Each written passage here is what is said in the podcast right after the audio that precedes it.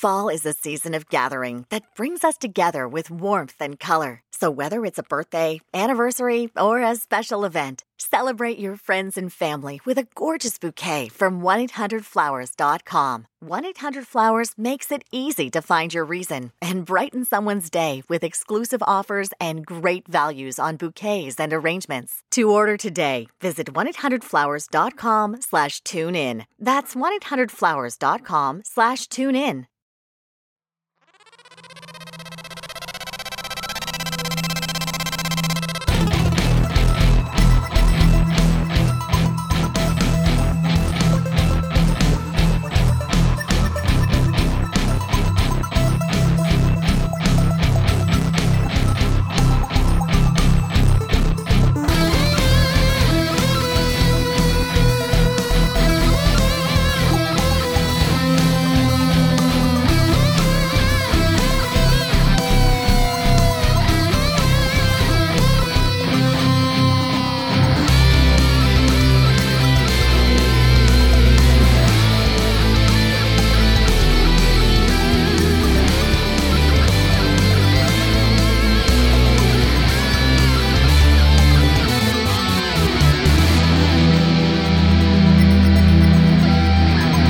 Buonasera, benvenuti ad un nuovo episodio di RG Bar. Stasera pieni di problemi tecnici, stasera parleremo di problemi tecnici da stream. Buonasera Max, buonasera Riccardo e buonasera Nerone.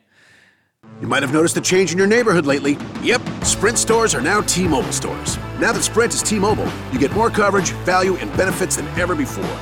We've invested billions to bring our 5G from big cities to small towns across America. And great coverage is just the start. From high-speed mobile hotspot data to weekly deals and giveaways, our customers get tons of great benefits. Head to your new T-Mobile store to learn more. Qualifying service and capable device required. Coverage not available in some areas. Some uses may require certain plan or features. See T-Mobile.com. Fall is a season of gathering that brings us together with warmth and color. So whether it's a birthday, anniversary, or a special event, celebrate your friends and family with a gorgeous bouquet of roses from 1-800-Flowers.com. 1-800-Flowers makes it easy to brighten someone's day with 24 multicolored roses for just $39.99. To get 24 multicolored roses for just $39.99, visit 1-800-Flowers.com/tune in. That's 1-800-Flowers.com/tune in. Buonasera, ci siete? Ciao a tutti. Quanto non ci sono i problemi tecnici su Twitch? Scusa, buonasera a tutti. Ah, non lo so, guarda, ultimamente comunque funziona malissimo e c'è anche da dire che l'ultima volta che ho fatto Musicafè, il nuovo podcast con Massimo, praticamente lui mi sentiva tipo 3 secondi dopo, quindi non si riusciva a comunicare. Quindi penso che questa è l'ultima volta che utilizziamo Skype per fare questa cosa. E proveremo. Sì, penso dipenda proprio da Skype, perché sì. A questo punto no, Alessandro, la webcam non è bloccata questa volta. No, la webcam non è bloccata. Vedo che va. You might have noticed a change in your neighborhood lately. Yep, Sprint stores are now T-Mobile stores. Now that Sprint is T-Mobile, you get more coverage, value and benefits than ever before. We've invested billions to bring our 5G from big cities to small towns across America. And great coverage is just the start. From high-speed mobile hotspot data to weekly deals and giveaways, our customers get tons of great benefits. Head to your new T-Mobile store to learn more. Qualifying service and capable device required. Coverage not available in some areas. Some uses may require certain plan or features. See T-Mobile.com.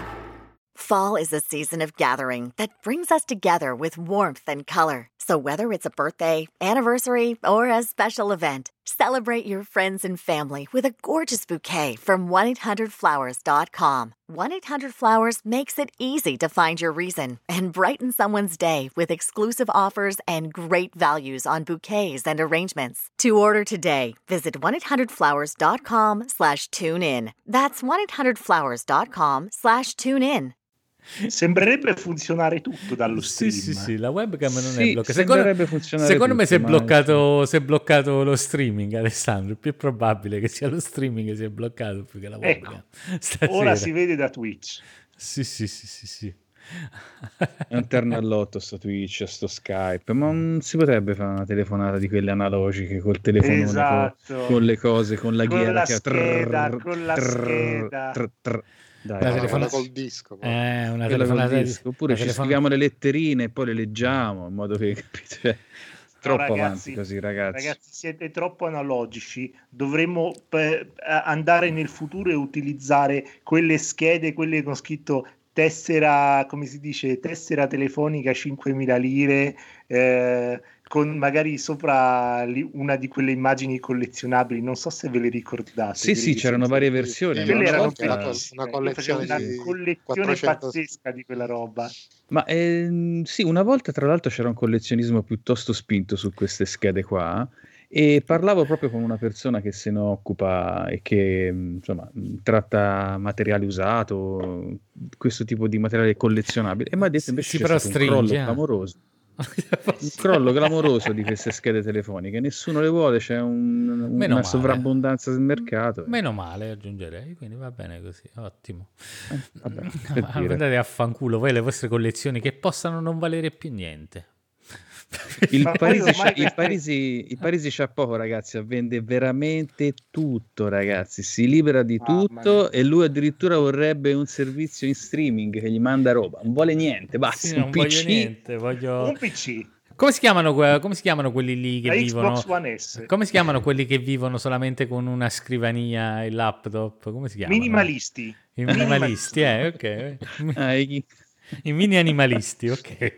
Mio fratello è così. Ah sì? Sì? Ah, accidenti. È uno stile di vita che sì, funziona, non ha nemmeno la scrivania, ha una specie di mensola dove mette il laptop, così.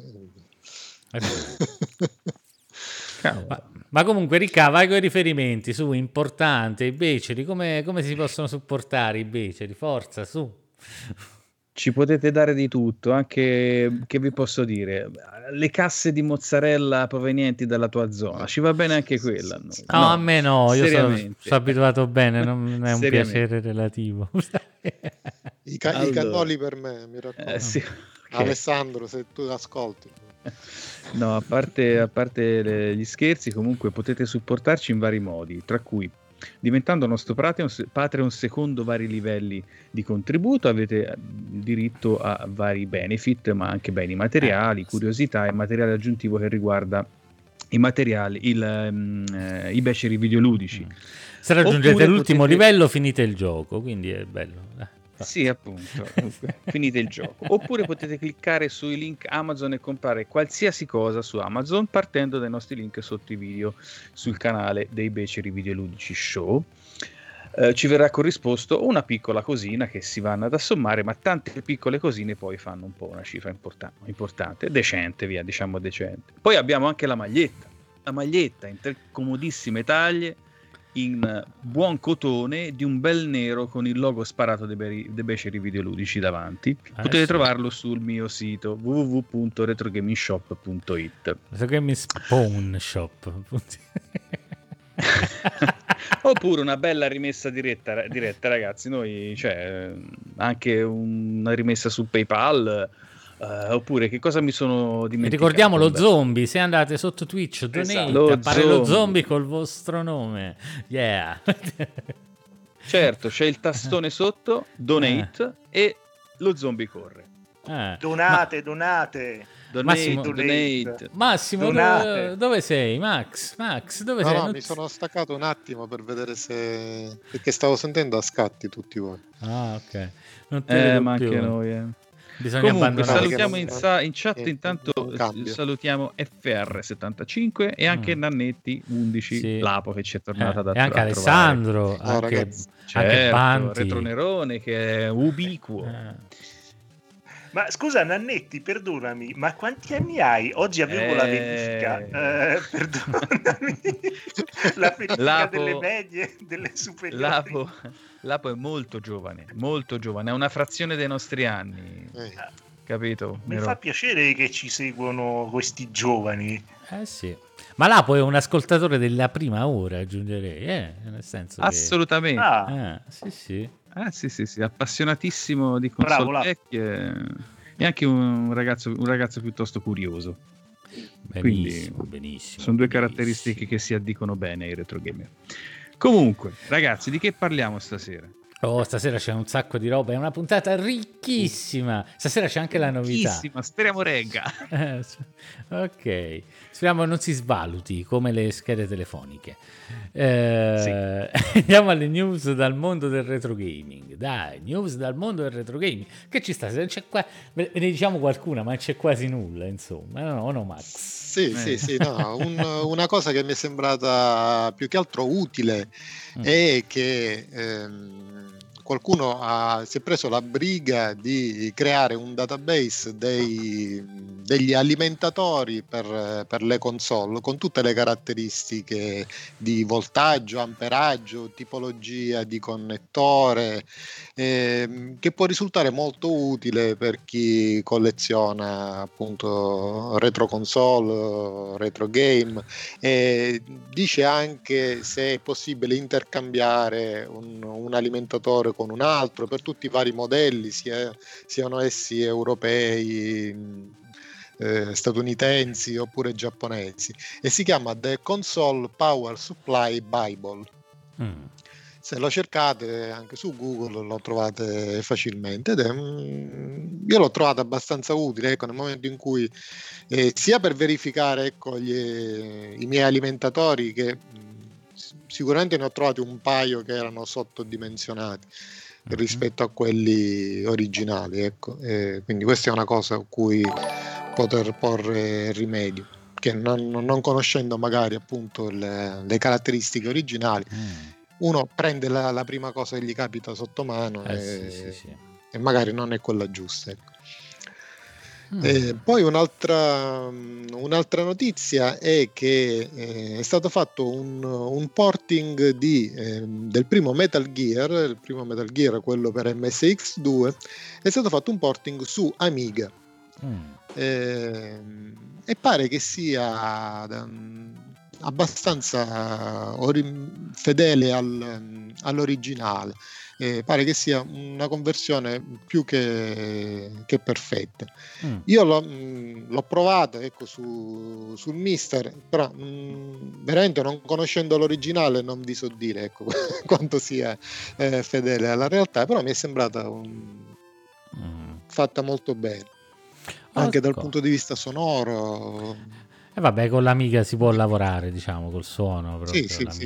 Io l'originale l'ho provato su PlayStation Vita, perché c'era nella collection HD dei due Metal Gear Solid, sì. Metal Gear Solid 2 e Metal Gear Solid 3, e vorrei provare, mi sta venendo una discreta voglia di provare anche questo porting qua, perché mi sembra una cosa così, non lo so, è un'idea abbastanza strana, non lo so perché. Io lo chiamo esercizio di stile, però a parte questo, esatto, un esercizio di stile. Sì.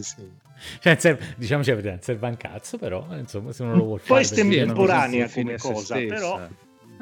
Invece ci sta un'altra però l'altra notizia è carina invece, nel senso che è pure una stronzata, però è sfiziosa. Max? Sì. Sì, l'altra notizia riguarda il gioco multiplayer di Tetris sul Game Boy. Con due Game Boy e un cavolink era possibile giocare, sfidarsi a Tetris uno contro l'altro.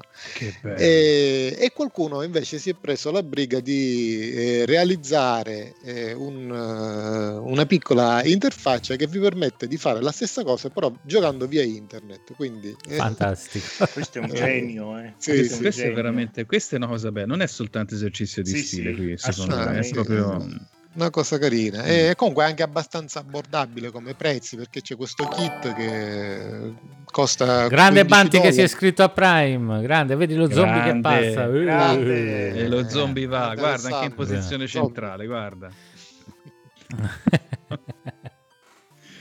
Stavi dicendo anche abbastanza abbordabile, $15. Sì, perché costa $15, però spedito dalla Germania, quindi penso che poi in euro sarà un po' meno. Più serve il Raspberry Pi Pico. Ma sempre sto cazzo di Raspberry Pi. Comunque, sempre sto cazzo di Raspberry. C'è verso. Ma il Pico non è questo Pico dovrebbe costare pochissimo. Ma non è quello che non si trova il Pico, però. La Corrasp Beta che è sempre l'ho cercato, io ne ho 5 e basta, mi sono fermato, okay. Non ne compro più. Perché mi pare che ce n'è uno che è sempre autostock, perché praticamente è molto richiesto per fare, sì, forse è proprio il Pico, non ricordo qual è, non so neanche se è ancora così, era sempre autostock, un tipo di Raspberry Pi. È uscito da poco, comunque da un paio di mesi. Così. E allora... No. È piccolino, è grande quanto un Arduino di quelli là micro. Ok, quindi è quasi un microcontrollore praticamente. Sì, un microcontroller.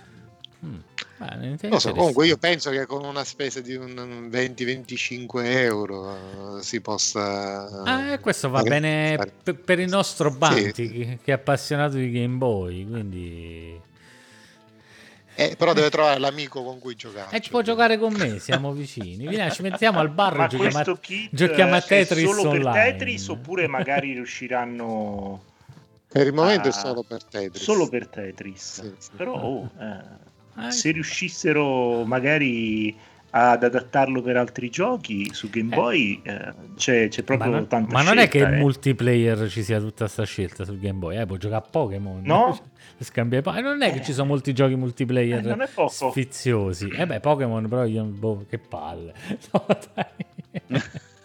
Pokémon che palle, lo dice quello che ha incensato per 1000 puntate Pokémon. Sì, ma proprio quelli originali, cioè non c'è nessun motivo né in cielo né in terra per giocare quelli originali su Game Boy dal mio punto di vista, capito? Non c'è motivo, perché esistono le versioni successive rifatte che sono molto più godibili, sono anche più profonde perché ci sono meccaniche in più, capito, rispetto ai primi, quindi non lo so, uno per rivivere la vecchia cosa, vabbè. Sì, vabbè, sì, la giustificazione. Beh, penso sia la nostalgia. Canaglia. Sì, la nostalgia canaglia, ma d'altronde se stiamo qui è proprio per la nostalgia canaglia, no? Ma passiamo ad Emu Zone, va? E passiamo ad Emu Zone, vai.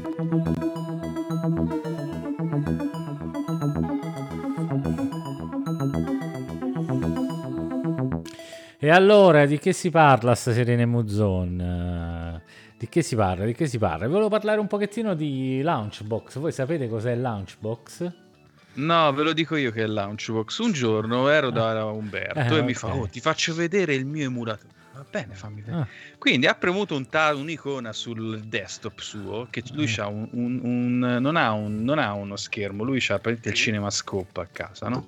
Okay. Preme un'iconcina tra le milioni di iconcine che stanno sul suo desktop e si apre praticamente Netflix si apre. Sì, perché si apre con tutte queste iconcine colorate, la musica che ammicca, tutti i personaggi che si danno baci, si abbracciano, e ci sono tutti i giochi del mondo. Ma guarda, mica ci sono solo questi. Allora scorre la libreria e c'è di tutto, ColecoVision, poi c'è anche Jig Tiger, e poi ci sono tutte le console Sega, Neo Geo, insomma un macello, che alla fine ho detto ma mi fai vedere qualcosa? E che scegliamo? Non lo so, dimmelo tu, ma uno a caso, non so, mi sembra mise uno Street Fighter qualsiasi, ecco. Avrei detto un Castlevania, ma forse anche quello, ora non mi ricordo. Comunque parlaci un po' di questo mostro.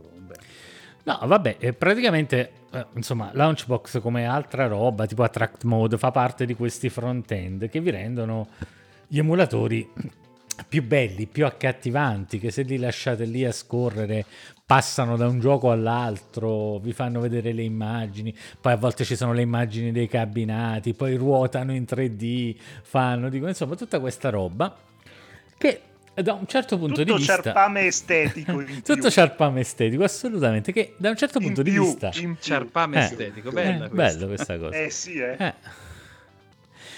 È molto molto molto carino, no? Nel senso che però di controparte ci sono circa, adesso non ricordo benissimo, però forse erano, ieri vi ho detto 300, ma forse erano quasi 500 giga addirittura di asset, soprattutto di video, Perché tu pensa a ogni gioco, pensa quanti sono i giochi, pensa a ogni gioco che metti dentro l'emulazione, c'ha il suo clip che anche se fosse un mega, stiamo parlando di centinaia di migliaia di giochi inseriti in una sola praticamente cosa. La clip occupa di più del gioco. La clip occupa più spazio del gioco, certo, assolutamente. Certo. Ma anche dal punto di vista computazionale è più il contorno che spreme il computer piuttosto che il gioco a questo punto. Perché... Assolutamente sì, assolutamente sì. Ma infatti ci vuole un PC buono per fare questa cosa. Se lancia Launchbox praticamente c'è una versione con classico menu con le iconcine e le cose, e poi c'è Big Box che era a pagamento, che io pagai all'epoca, una sorta di abbonamento, però poi in realtà non si aggiorna più, non è che te lo tolgono, ma quindi potrei lanciarlo ancora teoricamente. E ti dà tutta questa cosa in 3D. Là ci vuole un PC tosto, perché altrimenti crasha proprio, cioè si blocca proprio tutto. E insomma, c'è a chi piace questa cosa. Anche nel gruppo spesso parliamo del fatto degli emulatori. Il Mister è troppo semplice, troppo essenziale sue cose. Io lo preferisco perfettamente essenziale, bellissimo il Mister. No, vabbè, però c'è in bianco e nero, c'è a chi piace. Cioè, io non sono per il minimalismo, a me non frega un cazzo, se ci sta bene, se non ci sta non fa nulla. Va bene così, però c'è gente che ci tiene molto a questa cosa. Dove nasce il problema? Che praticamente, se vi preoccupate di quanto può essere dura configurare un RetroArch per gli emulatori, per dire una stronzata, quando andate a fondo nelle opzioni, voi non avete idea di quanto può essere complicato configurare un front-end del genere. Cioè, ma tipo ci saranno le opzioni tipo compits e robe del genere col cubo che si muove con tutti gli effetti. Quelle fortunatamente sono automatizzate, però tu calcola lì dentro c'è un multiemulatore, devi far partire l'emulatore giusto per o addirittura per il singolo gioco, se non per la singola macchina. E quando vai su Super Nintendo roba è facile, no? Che ne so, vai su RetroArch e dici che core vuoi e glielo metti dentro se vuoi usare l'altra roba. Quando vai su roba tipo Amiga CD32, CDI, questi fatti qua, devi cominciare a trovare le linee di comando giusto, l'emulatore giusto, devi fare 1000 prove finché non te ne parte uno, poi te ne parte uno e un altro non ti parte, non si capisce perché bestemmi. Insomma, ci ho perso un sacco di tempo e poi alla fine non ci ho mai giocato con quel coso. Ecco, il piacere sta nella configurazione, come al solito. Sì, dai. Ecco perché io preferisco gli emulatori singoli. Sì, no, vabbè, al di là di tutto, è per dirvi che secondo me è una fatica ingiustificata. Per me sì, per voi cosa ne pensate? Posso dire un attimo? Certo. Scusa.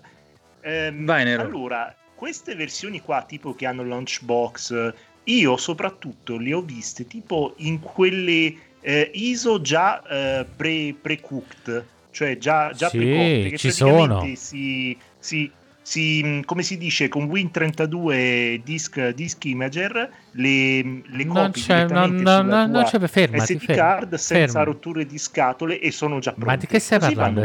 Ma di che stai parlando di SD card? Stai parlando di Raspberry in questo caso? Sì. No, ma io questo è per PC, sì. Non è per Raspberry. Questo è solo per PC? Questo allora è solo per PC. Io, scusate, tra l'altro io ne ho scaricati qualcuno già fatti, ragazzi, sia con Launchbox che con Attract Mode, da un tal tipo che si chiamava CP32. Il problema, sapete qual è? Che sono file da 1 tera e 2, l'aggiornamento da 300 giga. Cioè, per farvi capire com'è sta roba. E dentro non è che ci stanno tutti questi giochi, è tutta estetica. Ce li ho ancora i file, però ci ho cancellato tutti i video. Ci stava sto coso che lo aprivi, era ancora più incredibile, perché passava la cosa, brum, rumore di macchina, l'emulatore, lo zoom che arrivava. Però ho capito, sono 3-4 tera di roba sto CP32, quindi non lo so, forse se hai un cabinato sempre acceso a casa per compagnia può essere una cosa bella, tanto ci giochi meno di quanto te lo guardi, così alla fine può avere un senso. No, se vengono amici a casa una serata e c'è questo apparecchio dentro nel salotto, certo, è una cosa carina. Però effettivamente anche un Raspberry va bene, no? Per vedere lo schermetto e la cosa, no? Qui invece ci stanno proprio animazioni, poi lanci l'emulatore emulatori ci stanno i bezel che si muovono animati, che poi non funziona, ogni tanto cresce perché non lo trova, e questo perdeva mesi, cioè faceva gli aggiornamenti, perdeva mesi, ma a fare il front end, non a fare i giochi, no? Infatti, se andate su YouTube lo trovate, mi pare si chiami CP32, qualcosa del genere, trovate lui che fa ho aggiunto questa cosa qua, allora si vede l'animazione, il volante che gira e tutte queste cose, insomma un po' esercizi di stile anche lì, con una quantità di giochi dentro che uno non giocherà mai perché la vita non è abbastanza lunga per giocarli, quindi. E quindi forse dopo questa esperienza io ho avuto quest'attimo qui, poi me ne sono tornato a Real Hardware, perché è più carino, perché metti un gioco, te lo giochi e no? Sì. Ne metti uno tranquillo, senza stress, vai avanti, parte subito. E io, Umberto, che pensavo che ai tempi del Nesticle il mouse con le goccioline animate di sangue fosse una cosa in più, figurati questi qua, il front end allucinante, con tutte queste cose qua incredibili, front end bello front end. Poi il Launchbox, cioè la scatola che ti fa partire, ma a me viene in mente in realtà la scatola da mangiare del pranzo, il bento box, un gioco di parole molto più materiale e soddisfacente, secondo me, assolutamente. Sì, certo. E speriamo che nel bento box non ci stiano i pet. Guarda come te l'ho servita, Riccardo. Vedi, l'hai servita aspetta. Così. Jingle. E quindi ci vuole il jingle. E dove sta il jingle? Eccolo qua.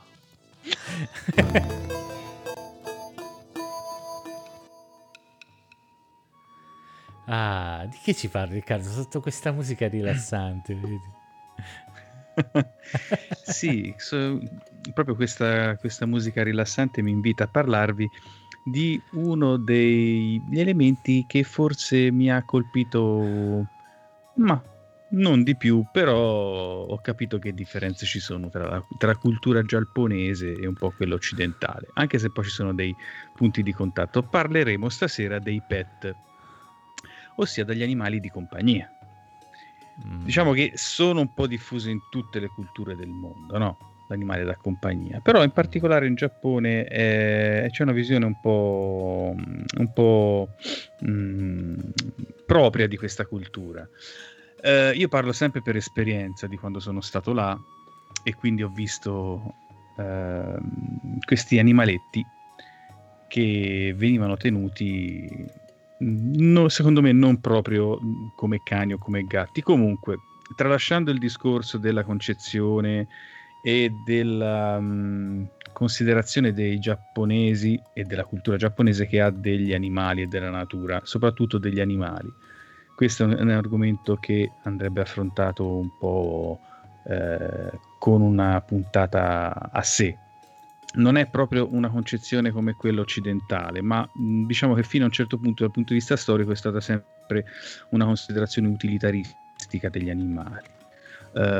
Poi soltanto in tempi abbastanza recenti c'è stata l'esplosione degli animali da compagnia. Cioè, a un certo punto il cane, per esempio, non era più considerato come un animale come animale, ma poteva essere considerato come una appendice della famiglia, e quindi è esplosa un po' la moda e la diffusione degli animali da compagnia di qualsiasi tipo alla fine, perché parliamo di gatti, di cani, come anche nelle culture occidentali, ma anche specie un attimino più particolari. Ora Umberto comincia subito a bomba in questo modo. Sì, su Twitch possiamo vedere qualche esempio, ho mandato qualche foto che ho fatto io in Giappone che mostrano un po' questi animali qua. Sì, appunto, ci possono essere cani e gatti, ma anche conigli, naturalmente rettili con terrari e tutto quanto, criceti. Ho visto anche delle scimmie, delle piccole scimmie, di quelle arboricole, secondo me animali esotici, non so come avevano fatto a importarli. Dimmi. I coccodrilli kawaii non ci stanno? Ci stanno pure quello. In casa ci infilano un po' di tutto. Io non li ho visti, ma insomma ho visto. Ma vedi, a un certo punto anche negli altri paesi occidentali poi alla fine si fa animale da compagnia un po' qualsiasi cosa finché te lo consente la legge. Però in Giappone è un pochino diverso, in quanto sappiamo tutti che la natalità in Giappone è piuttosto bassa. Non dico che l'Italia sia a quel livello, assolutamente no, però in Giappone veramente il livello delle nascite è molto basso. Infatti ci sono politiche da parte del governo a più riprese che hanno tentato di incentivare la natalità. Un po' perché non c'hanno voglia, non c'hanno voglia. Sì, un po' vabbè, non c'hanno voglia. No, magari non c'hanno voglia. Sono però la situazione stressati. Questa è. Sì, poi alla fine c'è chi non lo vuole davvero, c'è chi magari non può permetterselo, perché avere un bambino in Giappone, insomma, ha un costo abbastanza elevato tra scuola, istituti scolastici e tutto quello che ruota intorno al mondo dell'istruzione. E è così che a partire più o meno dagli anni 2000 c'è stato questo aumento piuttosto marcato degli animali da compagnia, soprattutto cani e gatti, e soprattutto direi quasi esclusivamente di piccola taglia. Infatti si sprecano i cani di circa 1,5 kg, i cani da pochette, oppure quelli come ha mandato anche Umberto, quelli proprio piccoli che le puoi tenere anche in un passeggino. Non so se è passata quella foto, non ci ho fatto caso. E questi animaletti poveretti, secondo me poveretti, vengono molto tenuti in considerazione, eppure anche troppo. Secondo me scatta anche una morbosità verso questi esseri. Infatti li vediamo agghindati nella maniere più stravaganti. Abbiamo visto il chihuahua con il kimono, oppure il bulldog con gli occhiali, cappottini di ogni tipo, quindi chi ne ha più ne mette. Insomma, si riversa verso questi animali da compagnia un'attenzione eccessiva genitoriale. Non abbiamo il figlio, allora scarichiamoci un po' col cane. Infatti diventano come veri e propri membri della famiglia, la cui perdita poi viene sentita molto pesantemente, a cui vengono dedicati anche dei riti funebri. Insomma, c'è tutto un mondo anche dal punto di vista del business intorno ai pet notevole. Questo boom è stato talmente grande che si calcola che nel 2003 c'erano circa, mi sembra, 14 milioni di pet in Giappone, che addirittura erano maggiori rispetto ai ragazzi dai 5 ai 14 anni. Quindi c'è stato proprio un sorpasso in quel momento lì. Incredibile, mamma. Incredibile. È proprio terrificante come sì, è una cosa, però. Ma io quando ero là ne ho visti veramente tantissimi. Ma poi sia da coppie tenuti sia da coppie giovani, ma anche da anziani, sì, come animali da compagnia, perché c'è un forte utilizzo anche dal punto di vista terapeutico. Sì. Magari di razze diverse, tipo il Labrador, che sono animali insomma più grossi, danno più tranquillità, hanno un impatto diverso. Certo. Chi non si può permettere il pet, intanto vediamo la foto degli Shiba Inu. Questa è una razza tipica giapponese, insieme agli Akita Inu, che sono di stazza maggiore. Chi non si può permettere il pet, che cosa fa? Ci sono i caffè. In Giappone esistono milioni di caffè, cioè di caffetterie. Quelli per le idol, giusto? Gli idol caffè. Ci sono gli idol caffè, ma ci sono anche i cat caffè o i dog caffè. Cioè te vai lì, accedi a questo locale dove ti puoi prendere la tua bibita, il tuo caffè, e intanto ti puoi sollazzare con questi pet, cioè cagnolini oppure gatti. Stai lì un'ora, un'ora e mezzo, paghi al massimo. Puoi dargli le coccoline. Sì, si fanno coccolare, te stai lì, ti rilassi e poi dopo un'oretta te ne vai. E purtroppo ci sono anche questi, quindi insomma ci sono anche dei casi limite, tra cui il questa gufo, foto che potete vedere su Twitch, che erano delle ragazze. Si vede una ragazza con un rapace, questo penso sia un barbagianni o una cosa del genere, sì, che sponsorizzavano fuori per strada un locale, una catena di locali che erano gli Howl Café, in cui al posto dei gatti e dei cani c'erano veri e propri rapaci, ma anche di grossissima taglia, tipo gufi o gufi reali. E queste bestioline, purtroppo, lo sappiamo tutti, sono bestie che sono bestie notturne. Sì. E solo il fatto di... è una violenza abbastanza grossa, appunto, un animale del genere. Quindi è una situazione molto atipica che in Occidente assolutamente sarebbe condannata subito dall'opinione pubblica, chiunque si scaglierebbe contro un'iniziativa, contro un business del genere. E invece in Giappone, ricollegandomi un po' al discorso iniziale, la concezione dell'animale e invece è tranquillamente accettato, anzi quando vedono questi animaletti qua la prima cosa che dicono è kawaii, kawaii.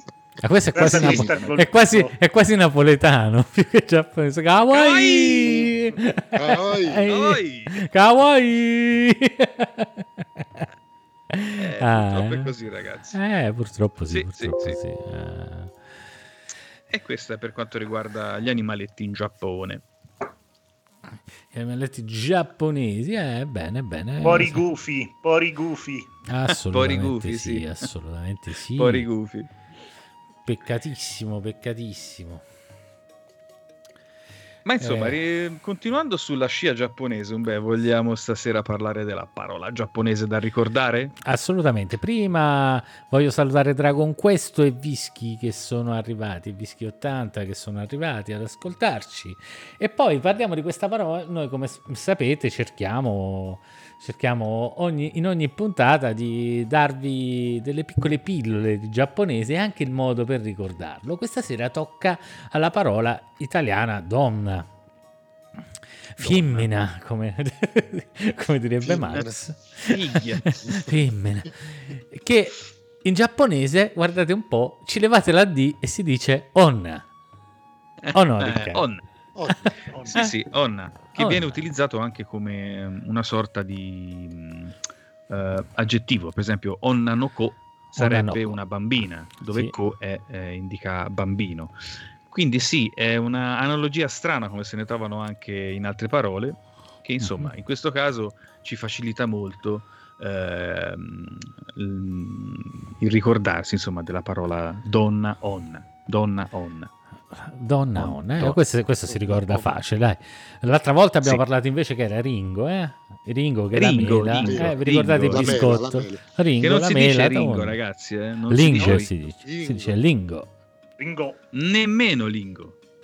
Ringo è un suono che è tra la L e la R. Certo, si dice Lingo, infatti. Dingo. Io lo so fare quel suono, è utile che ti attenti. Non lo so fare. Tra la R e la E è difficile. Sì. Devi dire una E, devi dire una logopedicamente devi dire la R senza fargli fare la rotazione, la rollata. Hai capito? Dingo. Quasi non la devi dire la prima lettera, diciamoci la verità. Ningo.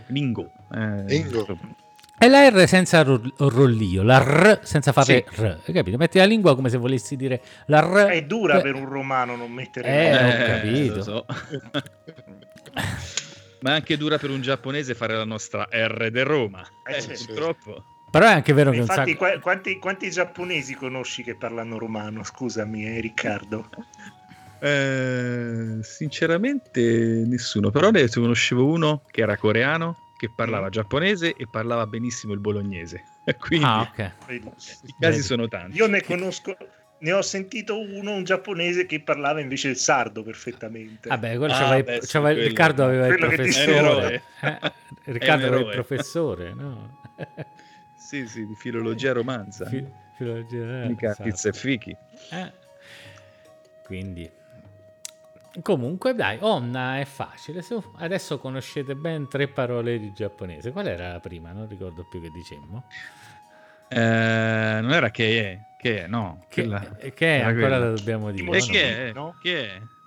Che ancora la dobbiamo fare. No, l'abbiamo fatto. Non era Kimochi forse. Spoiler.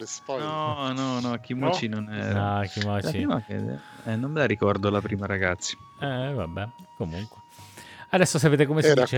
Curren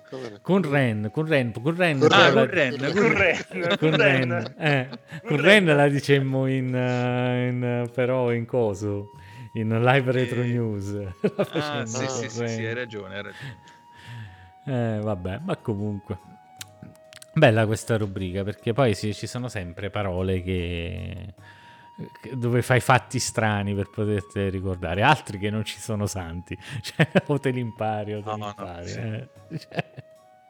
Non... ti devi creare i tuoi schemi mentali particolari, no? Il collegamento strano che te la fa ricordare, altrimenti che sono surreali, cioè che hanno valore solo per te alla fine. Lo so, vabbè, ma vale per tutte le lingue, ma per il giapponese un po' di più. Ma vale anche per tutte le materie in cui bisogna imparare molte cose a memoria, questo concetto qua. Sì.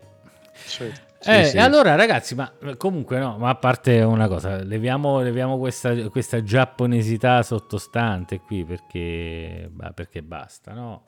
E stappiamoci una bella birra, visto che siamo al bar, no? O no, Max? Ma certo, ragazzi, certo. Stasera ce la siamo pure preparata.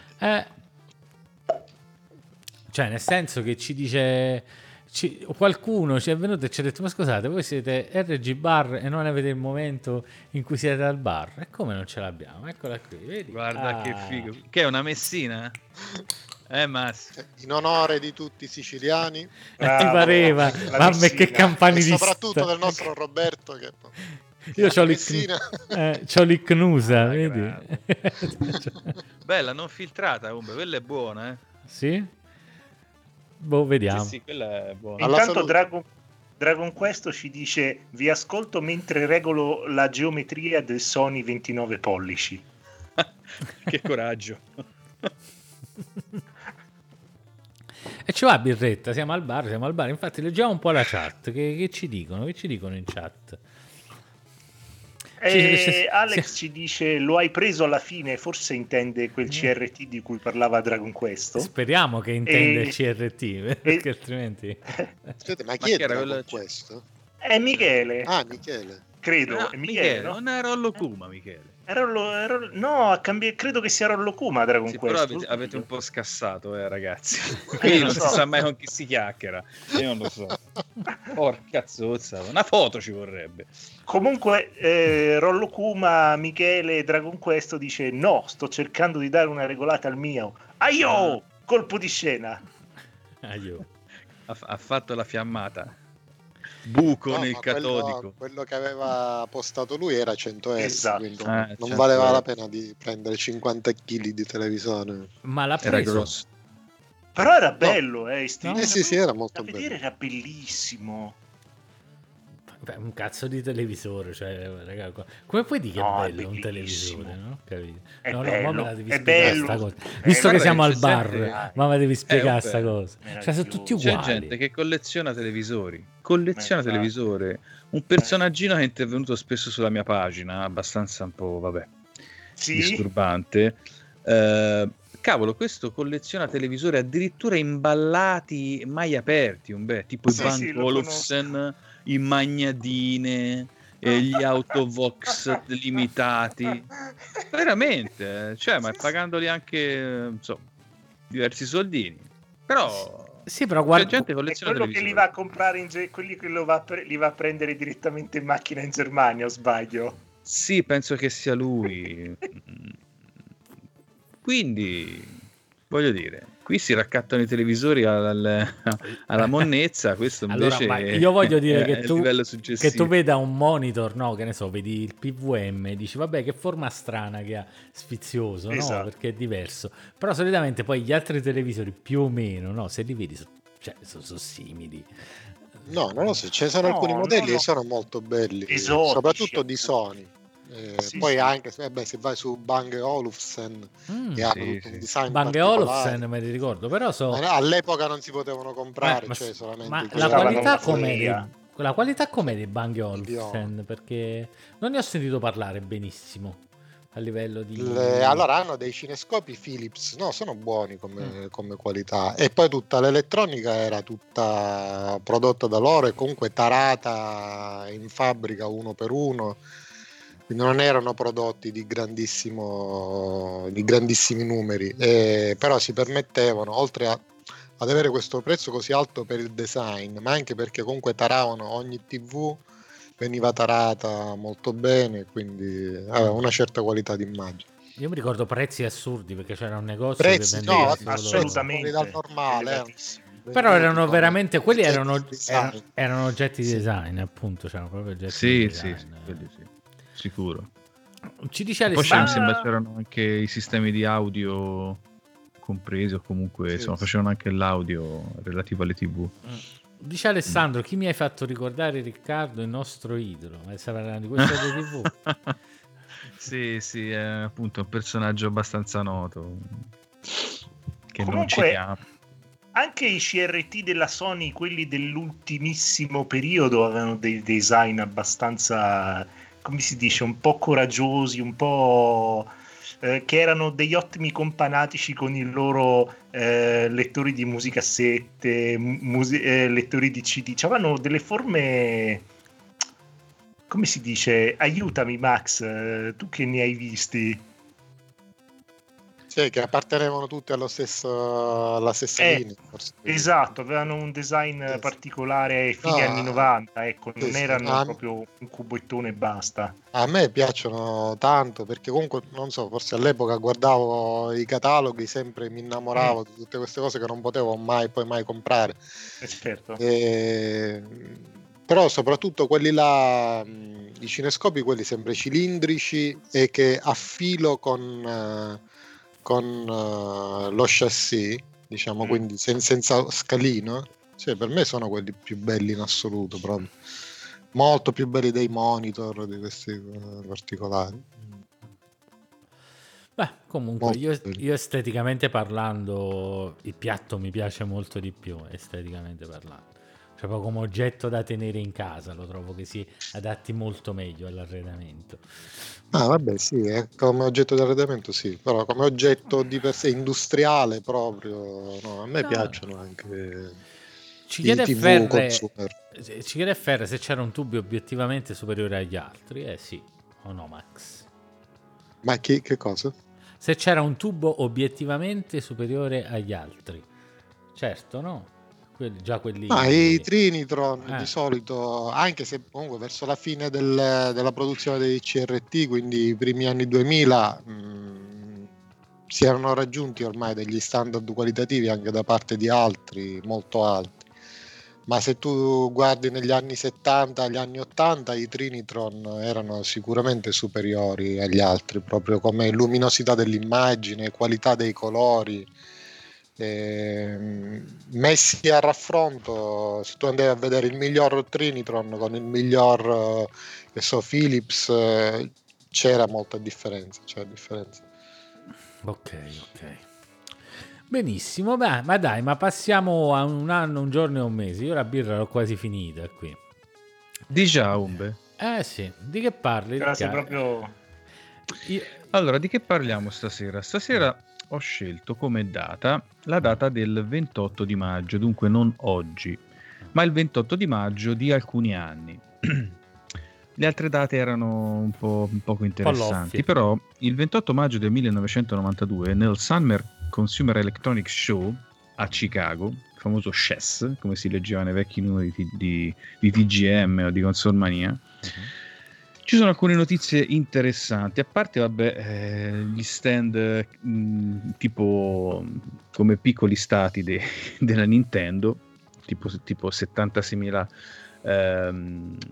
qui dice piedi quadri, si dice? Piedi quadrati di Nintendo.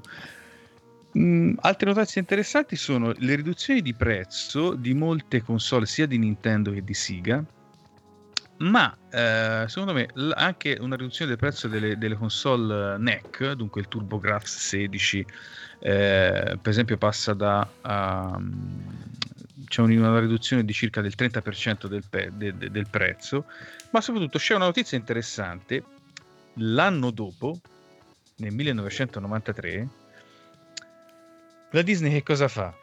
lancia un film che ci ricordiamo tutti e in cui avevamo sperato tutti fosse un blockbuster o comunque un film che desse appunto la giusta importanza alla saga, cioè esce il film di Super Mario Bros. Yeah. Quello che tutti noi ricordiamo, in cui c'era Bob Hoskin che faceva Mario e Luigi chi lo faceva? Che non me lo ricordo. Ma c'è un tipo. L'ho rivisto ultimamente, ma non so chi sia. Comunque hanno fatto bene a presentarlo al CES, no? Non hanno presentato. Sì, fatto al CES. E poi hanno tirato. Comunque questo film costò al tempo $48 milioni. $48 milioni nel 1993, ragazzi. Avete idea? Che cifrone che poteva essere. E il film, francamente, io l'avrò visto una o due volte, ma a me andrebbero bene anche col valore odierno, comunque. Che dici? Comunque, però ci avranno fatto tanti soldi, penso, perché insomma a quel tempo chi è che non conosceva Mario Bros? Insomma. Che poi dice solo il costo effettivo di produzione, questo significa che comunque per ogni film c'è un certo budget esterno che anche per la promozione che è tendenzialmente molto alto, quindi insomma... Sì. Io me lo ricordo come un film piuttosto ricco di effetti speciali. Sì, era ricco. Naturalmente il computer c'era veramente il giusto, forse assente, però insomma, dal punto di vista dello sforzo scenografico e delle meccaniche di set. Stai scherzando? C'è un sacco di CGI in Super Mario. Ah sì? Sì. Le armi mi sembra addirittura erano in CGI in alcuni. C'è un sacco di CGI perché era il momento del boom della CGI, allora disse facciamo quindi Mario. Ce la dovevano infilare. E facciamo Yoshi che è un dinosauro vero invece del... Esatto. Invece del simpatico dinosauro. Dunkin' is putting a whole new spin on pumpkin at Dunkin' with our new pumpkin cream cold brew. Smooth, bold cold brew topped with velvety pumpkin cream cold foam made with cinnamon and nutmeg spices. And there's more pumpkin for you to love, like the delicious fall classic, our pumpkin spice signature latte. Rich espresso topped with whipped cream, caramel drizzle, and cinnamon sugar. That's how we pumpkin at Dunkin'. Sip into the fall season with the $3 medium pumpkin cream cold brew or pumpkin spice signature latte. America runs on Dunkin'. Participation may vary. Limited time offer. Exclusion apply. Valid on pumpkin spice signature latte only in all cold foam cold brew. You might have noticed a change in your neighborhood lately. Yep, Sprint stores are now T-Mobile stores. Now that Sprint is T-Mobile, you get more coverage, value, and benefits than ever before. We've invested billions to bring our 5G from big cities to small towns across America. And great coverage is just the start. From high-speed mobile hotspot data to weekly deals and giveaways, our customers get tons of great benefits. Head to your new T-Mobile store to learn more. Qualifying service and capable device required. Coverage not available in some areas. Some uses may require certain plan or features. See T-Mobile.com. Un dinosauro vero. Però pensate, no, al tempo veniva infilata la computer grafica dentro e aveva, penso, anche abbastanza dei costi piuttosto alti, perché magari era la prima che si produceva, soltanto le macchine che dovevano muovere e renderizzare. Invece oggi è il primo strumento per abbattere i costi dei film, praticamente. Cioè fai un film in... alla fine con un budget appunto limitato lo fa. È per questo che oggi i film sono tutti uguali, perché sì. Comunque ci dice John Leguizamo Alessandro John Leguizamo che ne so quanto prima adesso questo è il nome è bravissimo come attore questo e che ha fatto? Il nostro Alessandro è il nostro Meneghetti che cosa ha fatto? Il dizionario Cosa ha fatto? Forse era cosa? Sì, era Luigi su questo. Cosa ha fatto dopo? Sì, era Luigi, un attore molto bravo. Che altro ha fatto? Non avevo capito. Vabbè, allora, io me lo ricordo. Aspetta un attimo, me lo ricordo in. No, non me lo ricordo. Però mi ricordo che è lui. John Leguizamo. Vabbè, dai, non fa niente. No. Ecco, me lo ricordo che ha fatto Chef, quel film con coso, con il regista di Iron Man. Ma in generale lo scelgono John Favreau. Comunque in generale l'hanno scelto diverse volte come o spalla comica in vari film o in generale come si dice come latino della situazione. Avete visto che i film americani comunque tendono a scegliere lo stereotipo, l'ispanico, l'italiano, insomma, ogni tanto esce fuori lui. Ok. Sì. Bene. Ah, ma passiamo alla prossima rubrichetta, va.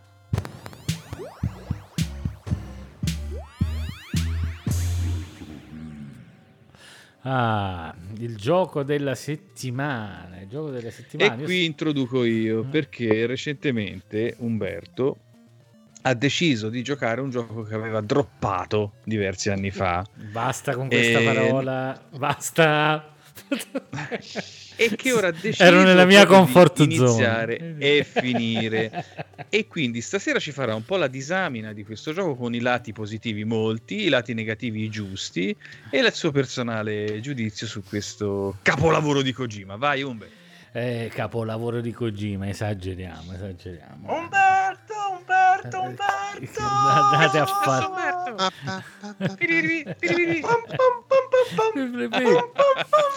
gli incubi. No, seriamente, dai. A parte che l'abbiamo giocato PAL in versione ITA, perché ha un stiamo parlando di Metal Gear Solid per PlayStation. Vabbè, per chi non l'avesse capito.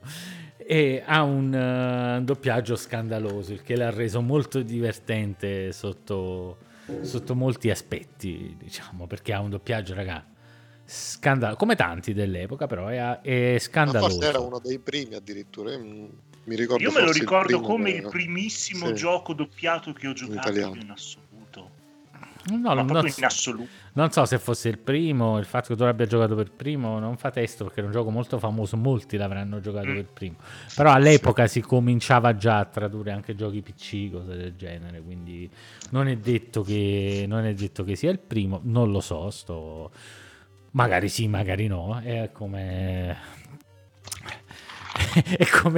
la scatola di Shredder, mi raccomando, delle tartarughe ninja. Schrödinger. Sì, era una battuta, Nero. Ah, ok, no, ma allora sono io che sono particolarmente... sei proprio scarso di senso dell'umorismo. Sono scarsissimo. E praticamente... ho avuto da un certo punto di vista cattiva idea di giocarlo in live, perché mi sono detto, se lo gioco in live magari lo porto a termine finalmente, perché non l'avevo mai. E invece invece l'ho portato a termine, ma con una quantità di bestemmie, se vi andate a recuperare il live, che non avete idea, perché è un gioco tutto sommato abbastanza innovativo per l'epoca, no? Cioè un gioco con delle... anche con una narrazione che forse non era abbastanza nuova, certo un po' pesante, perché molto molto molto verboso, sembra quasi una visual novel quando si va in quel reparto lì, il che può piacere, non può piacere, quella è questione di gusti, insomma. Certo, ogni tanto i dialoghi potrebbero anche essere tagliati e ogni tanto si scade un po' nella telenovela, diciamo, come storia, proprio anche come quello che dicono i personaggi. Il sedere di Meryl, dai. No, vabbè, sì, a parte che Kojima è un porco, perché ogni volta che può... Poi c'è anche Gola Profonda che ti chiama. È vero. Non ci dimentichiamo. Dice Alessandro, però che serate risate, vedi? Sì, no, effettivamente è stato gradevole giocare, però ragazzi ci sono dei cose che veramente... Nell'ultima puntata ho lanciato il pad, ma l'ho lanciato per non farmelo a due parti in mano, perché se no l'avrei fatto in due, credetemi. Ci sono... Ma quale pad? La famosa pistola? No, stavo combattendo col Metal Gear, ero proprio alla fine, c'è sto cazzone di merda che si attacca vicino ai muri, che si gira solo lui, che metti la visuale in prima persona 3 ore per mirare, cioè proprio le palle che girano. Poi naturalmente il primo è anche molto scadente dal punto di vista proprio anche dello stealth, no? Cioè, che ne so, ti scoprono, immediatamente spawnano dal nulla 1 milione di soldati. Io sono cose che non posso tollerare, cioè anche se ti beccano può arrivare il plotone che arriva da una parte, invece lì praticamente ti prendono e che ne so, cominciano ad arrivare in continuazione gente che fiumi che ti arrivano addosso, e poi magari ti metti sotto al tavolo, non ti vedono più e se ne vanno, cioè quei fatti là. E quella è la magia di Metal Gear Solid.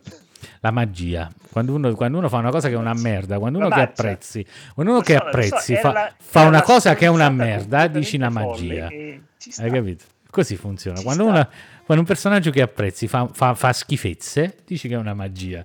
Questo è il fanboismo, hai capito? Del cazzo, hai capito? È merda, molte cose di quel gioco sono merda, molte cose sono carine. Anche la maggior parte delle armi alla fine, l'ho finito senza neanche utilizzarle tutte. Alcune forse non le ho neanche mai selezionate, quindi non lo so. Umberto, smettila di bestemmiare, andate a fanculo voi e Kojima. Esatto. Cioè, grande Stefano. Andate a fare in culo voi e quello. Avete secondo me è assolutamente un medio man. Ma vacci tu, Stefano, per favore. È assolutamente un medio man, senza nessuno. Lo apprezzate tanto. Mi dispiace, non capirò mai perché siete solamente dei fanboy e non siete obiettivi. Kojima è bravo. No, è medio, è assolutamente medio. No, alti e bassi, è medio. Alti e bassi, anzi, alti altissimi e bassi bassissimi. Metal Gear 1 è medio. Come no? Bassi bassissimi, alti altissimi, va a metà. Se stai col culo nel frigorifero e con la testa nel forno, sei a temperatura ambiente. Scusami. Leave Kojima alone, leave him alone. Certo, assolutamente da solo, lo lascerei da solo in Siberia, al freddo incatenato. Con un culo di... Metal Gear Solid 2 l'hai giocato almeno? Sì, Metal Gear Solid 2 l'ho giocato all'epoca e mi è piaciuto? Come giocabilità mi è piaciuto decisamente di più. Ecco, a posto. Sì. E il 3? No. Il 3 è un altro che ho cominciato 3-4 volte e ho lasciato perché la parte iniziale mi fa venire il latte alle ginocchia, quindi non so. Magari dopo è bello, non lo so, perché non sono mai riuscito a andare. È bellissimo la seconda. Tu quando impari un pochino a gestirti nella savana, nella foresta, diventa divertentissimo il gioco. Poi più avanti trovi altre strutture che comunque ti riportano un po' indietro a Metal Gear Solid 2 come giocabilità, secondo me. Quindi non nego che sia possibile, però non so se avrò mai la forza di arrivare oltre. No, devi giocarlo. Veramente, Umberto, devi giocarlo perché come storia è probabilmente il gioco migliore della sua generazione. È proprio emozionante, Va bene. Proprio mi ha commosso verso la fine a me. Ma ce ne sono due versioni, perché c'è non mi ricordo come. Allora, ci sta del 3? Sì, del 3. Allora, del 3 ci sta la versione classica, che è quella che trovi facilmente in giro, e poi ci sta Subsistence. Subsistence è tipo una revisione software con una patch per cui hai un nuovo tipo di telecamera molto migliore rispetto a quello originale di Metal Gear Solid 3. È sempre lo stesso gioco. È lo stesso gioco. Io ce l'ho pure per 3, ce l'ho pure per 3DS, ma anche lì è ingiocabile proprio. Ma su 3DS poi c'ha un frame rate scandaloso su 3DS. Sì. Però su Vita si gioca da Dio. Sia il 2 che il 3 si giocano in una maniera eccezionale. Io credo che anche Biggio, vediamo se Biggio è un fanboy. Biggio non fa testo per me, capito? I pareri dei fanboy sono come aria fresca. Confermo, i controlli fanno cagare. Come fanno cagare? Che senso? No, sono ottimi i controlli anche su PlayStation Vita, Biggio.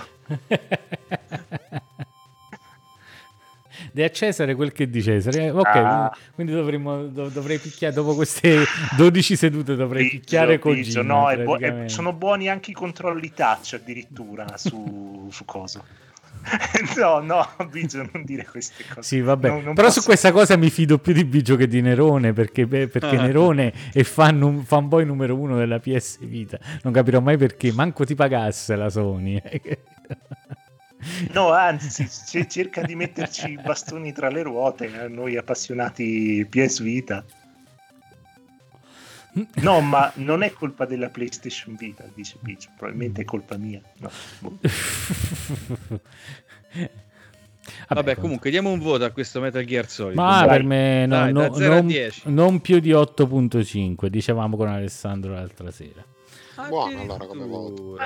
Buono. Pensavo meno, beh, che mi fa? Io pensavo un settino, un sei. Ma perché, mezzo, perché io non sono un fanboy, ma non sono neanche un odiatore. Io do a Cesare quel che è di Cesare, ma non è un gioco da 95%, cioè io ragiono come le vecchie riviste, mai voto da 0 a 10, si dà il voto da 0 a 100, Riccardo. La versione brutta di Metal Gear Solid che è cosa? Quello The Twin Snakes per GameCube è terribile. Sì. Biggio diceva che il 3 e il 2 hanno sbagliato perché li hanno portati su PlayStation Vita con i controlli originali della generazione PlayStation 2. Sì. Ecco, Metal Gear Solid 2 The Twin Snakes per GameCube è Metal Gear Solid originale, però con i controlli del 2 e non funziona, cioè proprio... Okay. È completamente rotto quel gioco su GameCube, okay, nonostante che valga un fracco di soldi. Ti crediamo. È rotto. Comunque dice okay, Valian, un culo, un votone contestualizzato però. Sì, certo, contestualizzato. Il voto che gli abbiamo dato l'altra sera insieme ad Alessandro mentre giocavo era... Naturalmente quando dai un voto del genere devi riferirti al momento in cui è uscito. Giustamente... Se uscisse un gioco con una giocabilità del genere oggi, probabilmente prenderebbe 40. No, è capito? Cioè, perché veramente la risposta. Ciao FR, buonasera. Perché probabilmente la risposta ai comandi ci avrà 4 frame, anche 8 di lag ogni tanto. Quindi voglio dire, non sarebbe una giocabilità accettabile oggi quella di quel gioco. Non sarebbe accettabile. Ma la versione americana? Ma di più è uguale? No, l'ho provata, mi è sembrato super giù che stessimo lì. Uguale? Ok. Vabbè, diciamo, vedi che è ottimizzata la versione a 50 Hz. Ecco perché l'ho giocata col cazzo che mi giocavo il gioco schiacciato. Voglia che lo giocavamo senza doppiaggio. È ottimizzata la versione PAL, cioè l'aspect ratio corretto e la velocità corretta. Come si usa ai tempi dei 32 bit si usava spesso ottimizzare, fino ai 16 che te li davano così. Vabbè, c'ha le bande fa, sono ragazzi, chi se ne frega. Ma che non se ne accorgono neanche. Esattamente. Sono europei. E comunque dai, non avendo il termine di paragone non te ne potevi accorgere. In effetti è vero. È per quei pochi come me invece che ce l'aveva, io ce l'avevo il termine di paragone all'epoca 16 bit, perché c'avevo le macchine, non so, c'avevo il NES PAL, però c'avevo il Super NES, capito? Dice c'è qualcosa che non va. Sì, certo, ce l'aveva. Ma comunque. E vabbè, comunque, dai, fortunatamente è finito, perché non ne potevo più, Mi mettevo là e dicevo stasera mi incazzo, capito? Già sapevo che ci sarebbe stata qualche parte che mi avrebbe fatto incazzare e più o meno è sempre stato così. Ah, Nerone, ma passiamo un po' la palla a te stasera perché o no, che dici? Certo, vai.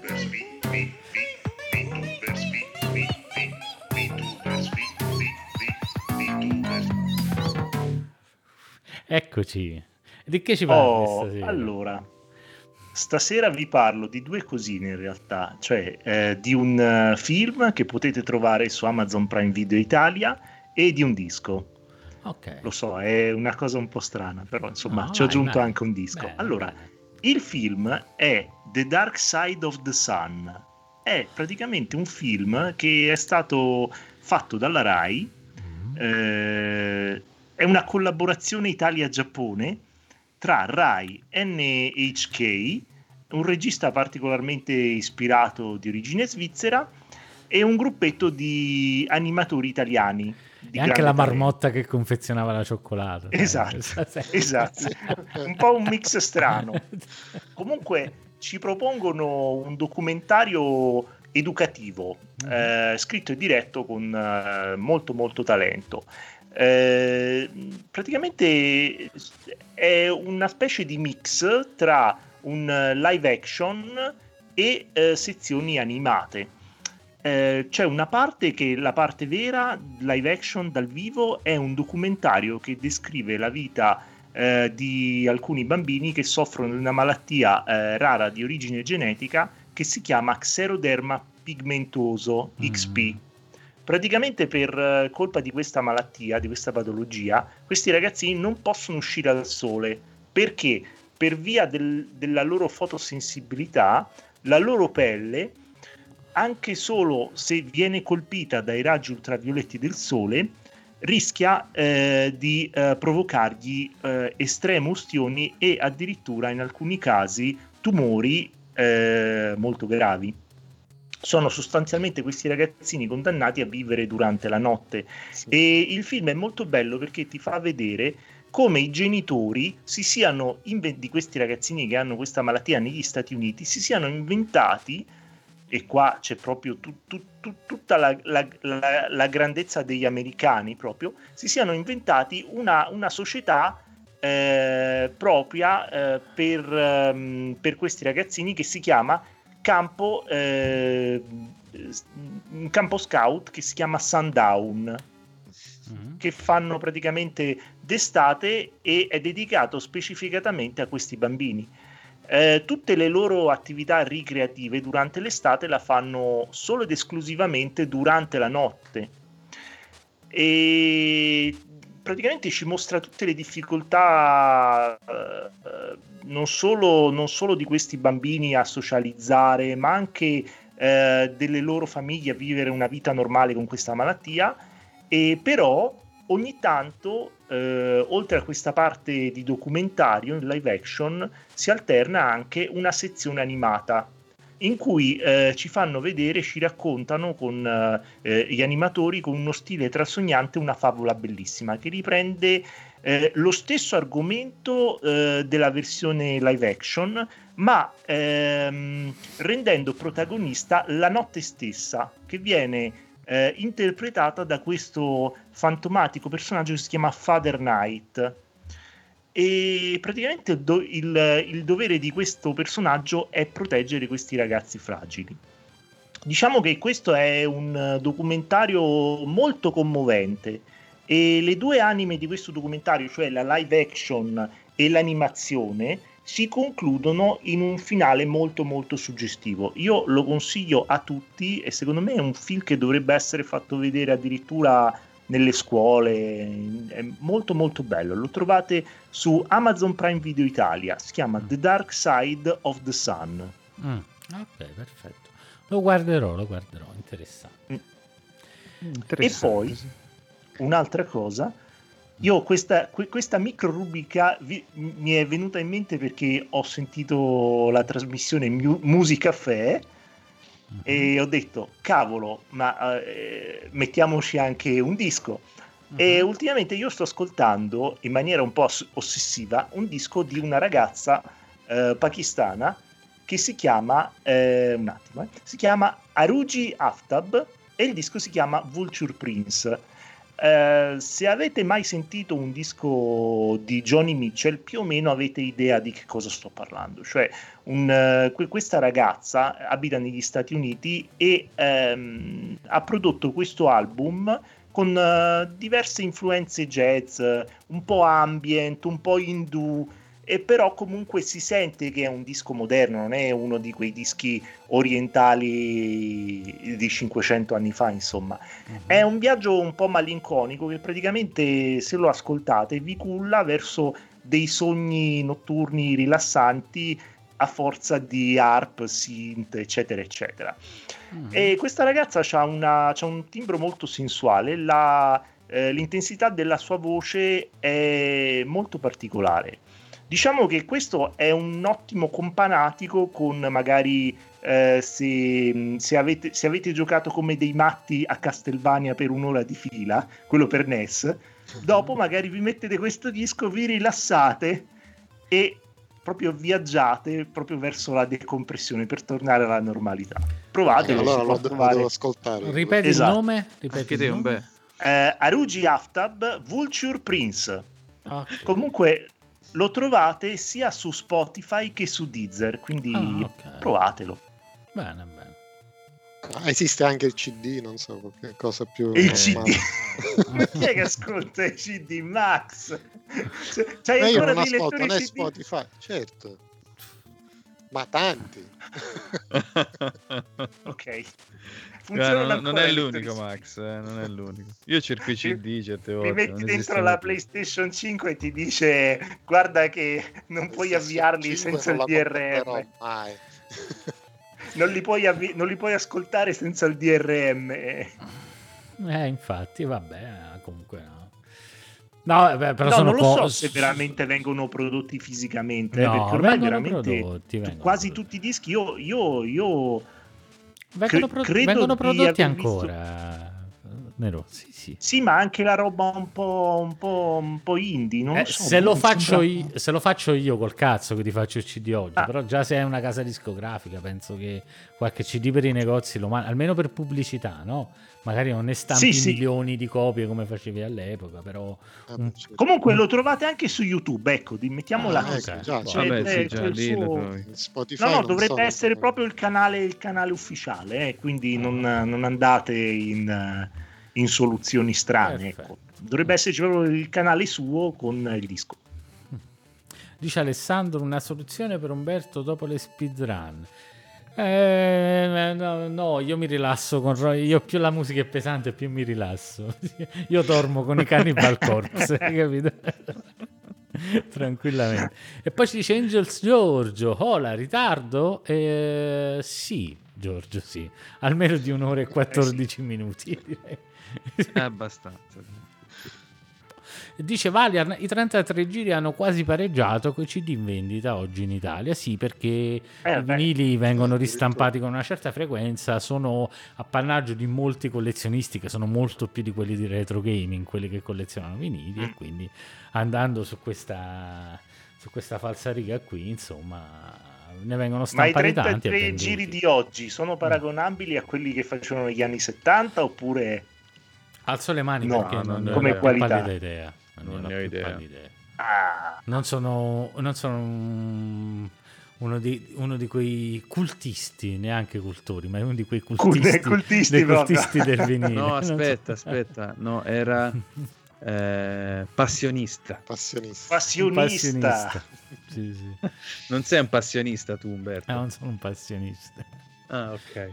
No, comunque sicuramente non essendo, cioè, derivano da master digitali che poi vengono in ultima, cioè alla fine della catena vengono portati su un supporto analogico. Cioè Alessandro, quindi, c'è chi mi ha detto che la qualità è ottima, e può essere, perché guardi, i processi produttivi oggi sono decisamente più efficienti e efficaci di quelli di una volta, quindi ci sta. Sì, ma sono il problema dei dischi moderni che io ho letto, perché non cioè dischi più, diciamo, più recenti degli anni 80 non ne ascolto. Il problema dei dischi moderni, ho letto appunto che è il problema della loudness, cioè che viene tutto appiattito a favore di questi bassi pompati e di alti pure sì, molto, ma per queste sono le tecniche di missaggio e di mastering odierno. Su questi io sono d'accordo. Cioè io sono d'accordo, cioè non è possibile che tu non senta delle cose e poi ti venga sparata la musica in faccia, cioè la loudness è importante, cioè non lo so, poi cioè dipende, se ti metti lì e ascolti il disco ci sta pure, ma siccome è una cosa che pochi fanno può risultare fastidioso un divario di volumi molto alto nell'ascolto, no? Oggi quando ce l'hai in sottofondo, per dirti una cosa. In sottofondo sì, no, io non ascolto mai in sottofondo, perciò io praticamente so. È brutto a dirsi, ma anche da musicista io praticamente oggi la musica l'ascolto sempre mentre faccio altro, cioè è difficile che mi metta lì ad ascoltare musica, non succede più da anni, cioè sto suonando, capito? Anch'io, cioè nel senso che non ascolto più perché non ho il tempo di ascoltare musica e non ce la faccio ad ascoltarla in sottofondo, io mi concentro e ascolto oppure mi dà fastidio. Non lo so, passeggio, cammino e mi metto un disco, cioè se si fa qua è difficile. Solo in macchina. Però in macchina, una volta io invece mi mettevo davanti al giradischi, mettevo il disco e lo ascoltavo, cioè questo non accade più. E guardavi proprio il disco che girava e giravi la testa. Sì, guardavo, ascoltavo, ti mettevi lì e ascoltavo. No, gli occhi, sì, ma anch'io lo facevo, cioè. Ma non lo faccio più, è bruttissima. A 20 anni però. A 20. Sì, forse fino a 27-28 anni la facevo sta cosa. Quando ancora mi compravo i dischi, andavo lì, mi compravo il disco. Ah, fammi vedere com'è. Ma adesso con tutta questa accessibilità che c'hai, metti Spotify, vuoi ascoltare una cosa, fammi sentire com'è, ti metti YouTube, quello che sia. No, è sempre questo discorso qua, quando la scelta è troppa ti godi meno tutto e anche l'attenzione cala. Sì, ma non bisogna guardare la scelta, cioè secondo me sbagli perché vai a cercare nel motore di ricerca interno dentro Spotify o dentro Deezer. No, secondo me devi andarteli proprio a cercare col lanternino nei forum. No, quella è un'altra cosa estremamente estremamente moderna, questa cosa di andare con l'antenne, di voler fare per forza devi fare l'hipster del cazzo che esatto, che deve per forza, cioè, che è anche una cosa patetica e ridicola dell'epoca, no, perché devo conoscere tutto l'underground, perché tutto ciò che è mainstream è merda, tutto ciò che è underground è bello, che poi è questo il messaggio. No, non è vero, non è così, però cose, insomma, cioè non bisogna mai ragionare, io cerco di non ragionare per estremi, insomma. Ma io non ascolto neanche più roba nuova. Quando parlo di ascolto roba che già conosco mediamente. Cioè è difficile che dici, fammi vedere sto gruppo. Io ascolto. Anche lì forse sbagli, anche tu Umberto, però. Cioè, io bisogna avere un po' una mente eccola, è arrivatamente flessibile. Anche la merda moderna per apprezzare ma non c'ho voglia. La roba bella del passato. Non c'ho voglia, nel senso che... le cose devi aver voglia di farle, no? Nel senso che non sono un obbligo, capito? Non è che devo, perché mi devo andare a sparare la posa lì. Cioè, sì, mi capita che sento una cosa, mi piace, vado anche ad approfondire, però mi capita di ascoltare una cosa che poi vado ad approfondire. Con la musica non vado io ad approfondire perché sono talmente schifato dall'ambiente musicale che proprio non mi viene, non so. C'hai la testa talmente tanto piena di roba figa, di dischi fighi, che tutta la roba nuova ti sembra cacca. No, ma a me la musica mi ha un po' proprio congestionato, capito? A un certo punto, quindi boh, non lo so. No, vabbè, non è che vado ad ascoltare qualcosina ogni tanto, però non è una cosa giornaliera. Cioè, teoricamente uno lo potrebbe fare ogni giorno, di andare a scoprire qualcosa di nuovo, invece è sporadico. Poi ascolto molto, molto, molto della roba che ascoltavo quando ero... Oppure vado a riscoprire roba vecchia che non ho ascoltato, sai? All'epoca procurarti un disco era difficile, quindi oggi invece te li puoi procurare tutti. Quando mi viene in mente, ecco sto gruppo che avevo sempre voluto sentire, ma di cui non ho mai trovato il CD o qualcuno che mi copiasse la cassetta, sai? Quei fatti lì. Sì, assolutamente. Qua dice Valiant, molti anni 90 Umbo la ricerca dell'underground, certo, però negli anni 90 era bella perché era difficile, cioè non è che andavi sul forum e facevi io sono un hipster, io sono hipster 2, io sono hipster 3, ascolta questo che è underground, prima te lo dovevi cercare veramente. Io mi ricordo sempre la prima volta che ho sentito parlare di metal, ci stava sto ragazzo dove andavo in vacanza, che era in Calabria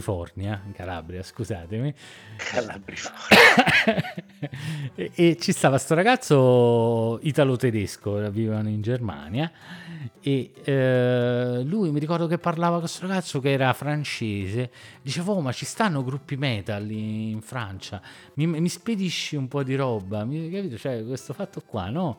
Di andare a cercare, questo stava in Germania però voleva sentire qualche cosa francese perché era difficile, no, reperire roba di quel tipo nell'underground. Questa era una cosa bella, era anche faticoso, cioè presupponeva che tu molto faticoso, ti spedissi nastri, cioè era, c'è il paragone, quando ti arrivava una cosa stavi là, fammi sentire, perché era una cosa nuova. Oggi porca puttana, veramente apri lì, c'è tutto. Certo. Anche esce un disco giapponese a mezzanotte, alle 2 lo puoi ascoltare su Spotify, su Deezer. dappertutto. Anche l'ultimo che fa un peto, cioè se io faccio un peto stanotte, esatto, ci faccio una canzone su e poi vado su uno e dei... SoundCloud è pieno di peti, tra parentesi. Sì. E vado, che ne so, vado su uno di quei, di quelli che ridistribuiscono, domani mattina sta su Spotify, hai capito? Anche i miei peti riarrangiati, diciamo, quindi boh, non lo so. Si è perso un po' la poesia, ma boh, che ti devo dire?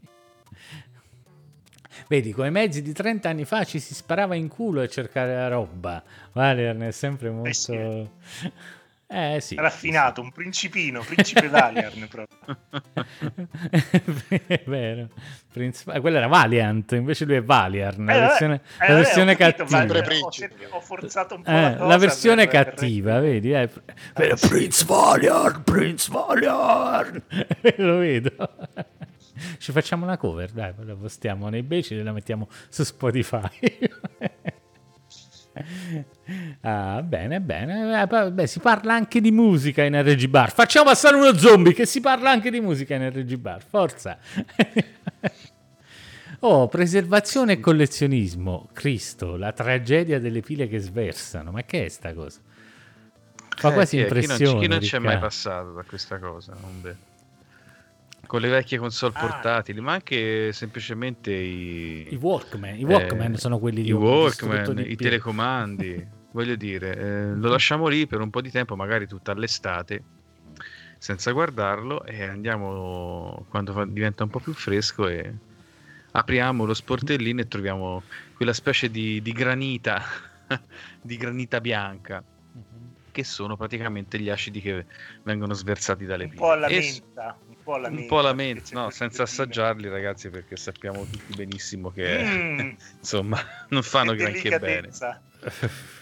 E non sapete quanti me ne sono capitati di questi casi qua, soprattutto nelle console portatili, appunto, che pure se sono portatili vanno a pile e sono stati dimenticati nei cassetti per decine d'anni.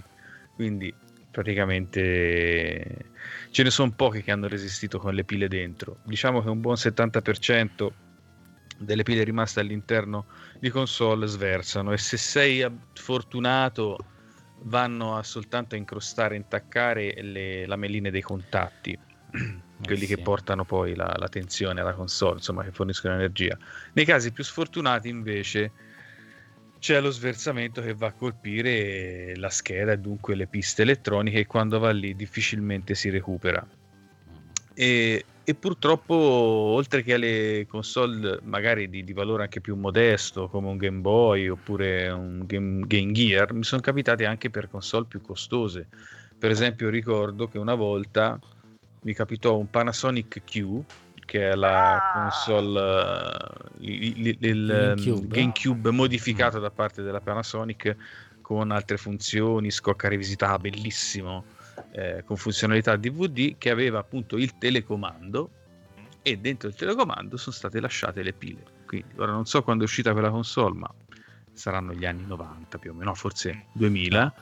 Quindi e per fortuna appunto ci fu l'intervento del tecnico che meno male, insomma, recuperò il telecomando pulendo i contatti, e quindi la scheda si è salvata. Però ne ho viste morire veramente tante. Per esempio, uno degli ultimi che mi è capitato, un WonderSwan Color, console molto carina, che tra l'altro aveva soltanto una pila dietro, una pila AA stilo, e che purtroppo non c'è stato versi, quello è partito. E ogni volta che veramente prendo le console in mano vecchie, e ormai le conosco il peso che hanno, e sento che dentro ci sono ancora le pile scorre appunto la gocciolina di sudore freddo. Quindi mi raccomando, ogni volta che prendete una vecchia console, quando avete finito togliete le pile e mettetela nel cassetto, altrimenti c'è la forte eventualità che dovete buttare tutto. Vero Nero? Ti è capitato anche a te, vero? Sì, mi è capitato recentemente col Game Boy Color, che per fortuna mi ha solo rovinato un pochino i contatti, quindi l'ho pulito bene ed è ripartito. Però a te ti è mai capitato anche con le batterie, quelle ricaricabili moderne? Ma no, quelle moderne no, però mi è non quelli da cellulari, quelle come si chiamano? Le batterie. Intendo proprio le stilo ricaricabili. Esatto. No, sì, con le stilo ricaricabili no. Mai, okay, mai. Della verità. Ci dice Alessandro, cartucce Game Boy ti è successo? Cioè, cartucce? No, ma la pila nelle cartucce non calcia. No, quella bottone dentro non generalmente no. Potrebbe sversare anche quella bottone. Addirittura. Ne ho fatti a decine. Per esempio è pericolosa quella del Neo Geo. Ah, quella sì, no, dico quelle là che stanno sì. Io ne ho cambiate a decine, non è mai successo che abbia visto dell'acido lì, No, io nemmeno l'ho visto, però quella Neo Geo so che comunque è ricaricabile. Sì, quella Neo Geo so che sversa, ma anche quella Dreamcast, se non sbaglio. Purtroppo dove ci sta una pila c'è un potenziale pericolo. Quella Dreamcast è proprio saldata, maledizione. Sì, sì. È saldata. Quella del Neo Geo è saldata. Ah, bene, a posto. Ah, poi ricordo anche un caso particolare, quella del Game Boy Advance SP, che dopo un po' la batteria esaustia, che cosa fa? Si gonfia. Sì, sì. E te lo vedi che è proprio anche lo sportellino della console dove viene alloggiata, che chiude dove viene alloggiata, e si diventa un convesso, no? Apri e c'è sotto la pila che ha fatto praticamente, si è gonfiata tutta. Però quelle sversate non le ho mai trovate. No. Però chiaramente quando però può scoppiare modo, quella lì. Quando si gonfia, insomma, litio sì. Fa fare una piccola esplosione. Può succedere. Mentre si carica da sola non è difficile. Io so che quando si è gonfiata potrebbe succedere. Quando si è gonfiata, sì, se tu la carichi. Se la carichi, ok. Comunque di base quelle macchine lì, se le mettete sotto carica ogni tanto, non dovrebbero darvi questi problemi. L'importante è non lasciarla lì ferma, ogni tanto dargli una bottarella. Io lo faccio con DS sti fatti qui. Anche se c'è da dire che le batterie Nintendo magicamente mantengono la carica in un modo incredibile, quindi quelle Sony no, non capirò mai sta cosa. No, PSP, cioè la batteria se dura mezz'ora poi alla fine è grassa. Però quella PS Vita c'ha una certa autonomia. La PS Vita la trovi scarica dopo una settimana. La PS Vita la trovi scarica dopo una settimana. Sì, no, testato in prima persona, non l'hai letto sul forum. Quale versione? 1000 o 2000? La prima, io la prima. Okay. Fa cagare. PS Vita o PSP, scusate? PS Vita. No, PS Vita. No, perché io la PSP se la lascio dentro, dopo 2 settimane si è scaricata. Sì, se invece la tolgo e poi la rimetto dopo 2 o 3 mesi è ancora carica. Mentre la bellezza purtroppo... La bellezza delle console Nintendo invece, che le lasci lì veramente dopo mesi si accendono con lo stesso livello di carica. Vuol dire che non vanno in stand by, si spengono completamente, quindi non c'è nessun assorbimento. Alessandro dice che gli è capitato anche con le ricaricabili. È capitato con un cordless che non utilizzava, quindi vabbè. Sì, ci può stare. Oh, raga, con le batterie bisogna sempre stare un po' attenti, no? Fortunatamente il fatto che vadano sulla scheda madre è una rarità rispetto al fatto che li sporchino solo i contatti, Cioè, non è così solito, non è così. Solitamente passi uno spazzolino e alcol isopropilico sui contatti e li pulisci e torna come mi è capitato ultimamente nella pedana Wii Fit che aveva fatto acido, mi avete fatto ricordare. Fit? Sì, una pedana Wii Fit aveva fatto, non si accendeva, aveva fatto acido. C'era Silvia che voleva fare un po' di yoga, questa è la cosa di yoga col Wii U, aveva fatto acido, una pulita ai contatti e funziona di nuovo, dai, meno male. Buono, stasera manca l'angolo tecnico, però noto che manca l'angolo tecnico. Già la miseria. Sì. Non c'è stato tempo. Non ci abbiamo pensato, perché abbiamo detto questo, quello e quell'altro, non abbiamo pensato all'angolo, ne abbiamo parlato proprio. E vabbè, sarà per la prossima, tanto hai voglia di angoli tecnici che ci devono stare. E passiamo al nostro The Mister Chronicle non trovo più jingle, quindi non fa niente. Passiamo a Mister. Ormai li abbiamo fazzuti. E non c'è. Ah, beh, sì, ok. C'è un motivo per cui non c'è, però la prossima volta ci sarà. Non è mai stato fatto? No, è stato fatto. Solo l'ultima volta abbiamo usato, mi pare, OBS normale, quindi l'avevo importato lì. Se non l'avevo importato in Streamlab, e quindi è un raga. Ma dai, allora, va bene. Vediamo un po' le notizie di queste ultime due settimane per il nostro Mister. Sì. Allora, una delle notizie forse più importanti è quella dell'implementazione dei save states sul core del NES, che sono state implementate da Robert Pipe, quello che si fa chiamare FPGA Zoom Spass, un programmatore tedesco che è stato anche recentemente intervistato da Bob di RetroRGB, perché ha fatto questi save state sul core del NES, ma anche perché sta per realizzare il core del WonderSwan. E lui aveva precedentemente anche realizzato il core del Game Boy, che già aveva anche i save states. È stato forse uno dei primi, o il primo che è stato Game Boy ancora Advance. Ad avere i save states. Game Boy Advance, sì. Poi un'altra, quindi questa è una notizia abbastanza tra l'altro interessante. Ci sono 4 slot, anche simpatico da questo punto di vista. Sì. Non ce n'è uno solo. Mi pare Game Boy Advance ne avesse uno solo, non so se ne hanno implementati 4 anche lì, all'epoca ne aveva uno, quindi ci sono 4 slot ed è comodo per fare speedrun e cose del genere. Tra l'altro il NES è una console molto quotata per le speedrun, quindi è molto utile.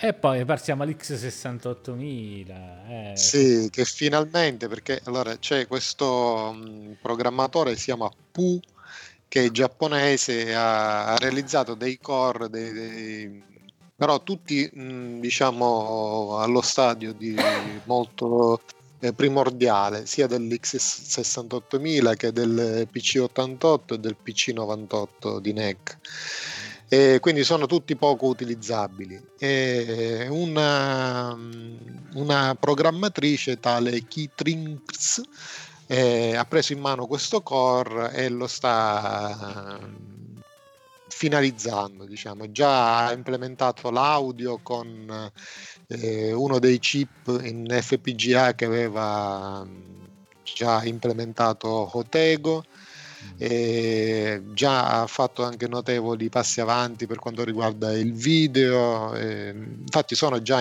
online diversi video di giochi quali Castlevania, Chorensha 68K, Space Harrier, che sembrano funzionare abbastanza bene, quindi pare che a breve avremo anche questo, finalmente direi, core X68000 funzionante, perché questi sono dei computer venduti solamente in Giappone, nel mercato giapponese, quindi c'è poca conoscenza anche di questi computer. È uno dei giochi veramente fatti molto molto bene, perché hanno dei computer molto potenti, anche costosi, direi. Sì. E tra l'altro sono una delle poche cose che qui in Italia non sono mai state importate, quindi veramente sono quelle macchine da riscoprire assolutamente. Sì, quindi neanche da riscoprire, da scoprire, anche perché l'emulazione comunque va a tre quarti. Io ho provato tante emulazioni, questa roba qui, l'emulazione non è buonissima, quindi una soluzione in FPGA che funzioni bene sarebbe proprio la ciliegina sulla torta del Mister. Aspetto con ansia, adesso sta un sacco di giochi belli lì, ci sono proprio veramente un sacco di giochi belli, tanti. Io non vedo l'ora pure io.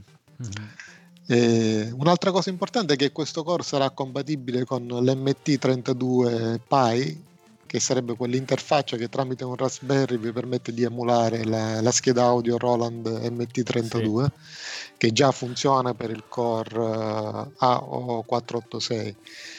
E a proposito di questo, vi volevo segnalare che c'è un utente del forum del Mister, che si chiama Yavimaya, che sta vendendo delle schede sia in kit che preassemblate per realizzare questo MT32P a un costo abbastanza irrisorio, perché già assemblato e spedito dalla Spagna costa €15.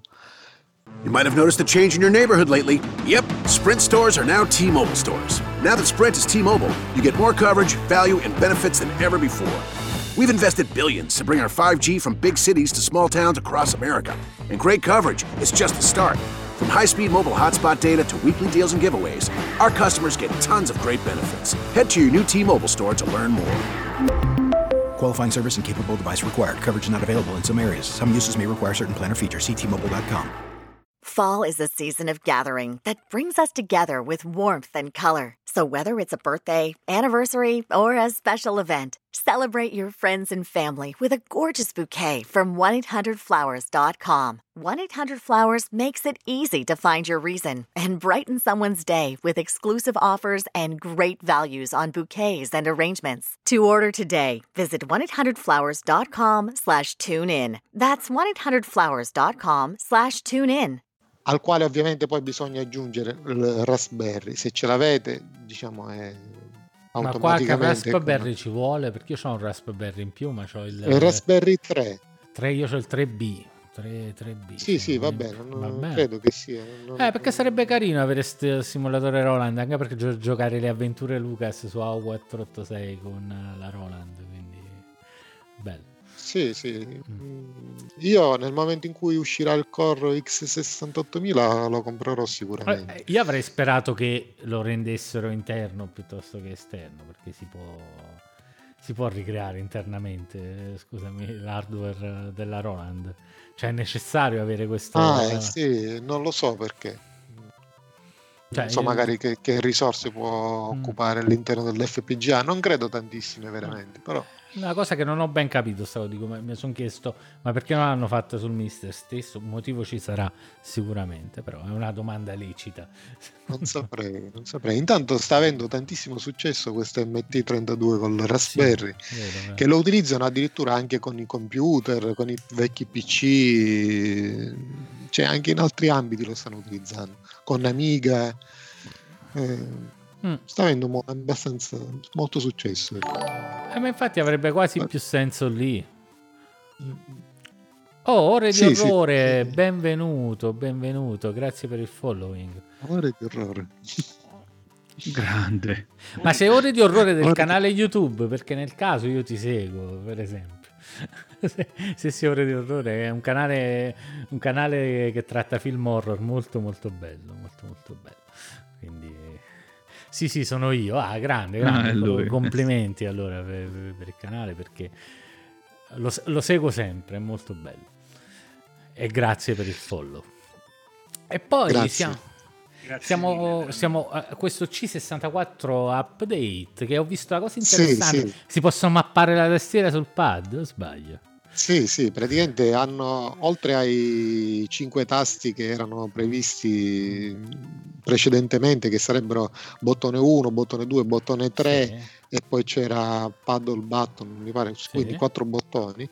Adesso ci sono altri 2 che è possibile mappare, si chiamano mod 1 e mod 2, che in combinazione con gli altri o con le direzioni del joystick è possibile, diciamo, premere alcuni tasti della tastiera, come i tasti funzioni, i numeri, il tasto Y a N per dire sì o no, il tasto control spazio, o la combinazione, questa è fondamentale secondo me, la combinazione alt ed esc per fare partire i load. Giochi da disco. Posso staccare la tastiera, allora io tengo attaccata solo il Commodore 64, anche se diciamo è abbastanza romantico il fatto di digitare sempre load, i virgolette, asterisco, virgolette, virgola 8, virgola 1, però diciamo da quando è uscito, diciamo, questo aggiornamento ormai non lo sto usando più la tastiera, anche perché da un periodo che sto utilizzando molto questo core del Commodore 64 per provare diversi giochi homebrew. Ombrio, perché non ci sono molti sparatutto che potrebbero piacerti, secondo me. No, quelli là dell'epoca non ne ho provati tanti, troppo nuovi, primitivi rispetto a quelli che ti piacciono a te. Sì, no, a me piacciono anche quelli primitivi, ecco, non li disdegno. No, Max. No, ci sono questi sparatutto di Sarah Jane Ivory, che sono Neutron, che è un freeware, e poi Z-Wing, che costa mi pare €3, qualcosa del genere, che sono molto carini, sempre abbastanza basilari, però fatti molto bene. Ci sto giocando, devo dirvi, mi sono piaciuti. Perfettissimo. E poi ci sono come aggiornamenti sempre del nostro Hotego, altri nuovi giochi per CPS2 e un gioco che ha rilasciato direttamente pubblicamente, che è Labyrinth Runner, che è un gioco tipo Commando è un gioco Sega come Commando, che è simile a Commando di Capcom, ecco, su quel genere. Un altro arcade che è stato rilasciato si chiama Penguin Coon Wars, che non so, è un gioco in cui due pinguini si tirano alle palle. Sì, però questo qui io ce l'avevo non ufficiale da parecchio, Penguin Coon Wars. Ah, ok, non lo so, adesso è pubblico e con l'aggiornamento viene scaricato. Okay. Poi c'è John Bassett che sta lavorando al core di Guang della Cave, un altro gioco di Cave. Com'è? Non ci ho mai giocato, lo conosco ma non ci ho mai giocato. Com'è? Sì, ha un'ambientazione giapponese del tipo un Giappone feudale con tanti mostri e così. Non lo so, non ci ho giocato neanche io tanto, così per provarlo. Però mi fa piacere, ecco, che anche questi giochi, questi sparatutto di Cave si stiano per essere tradotti, ecco, in FPGA, bello, per la possibilità di poterci giocare.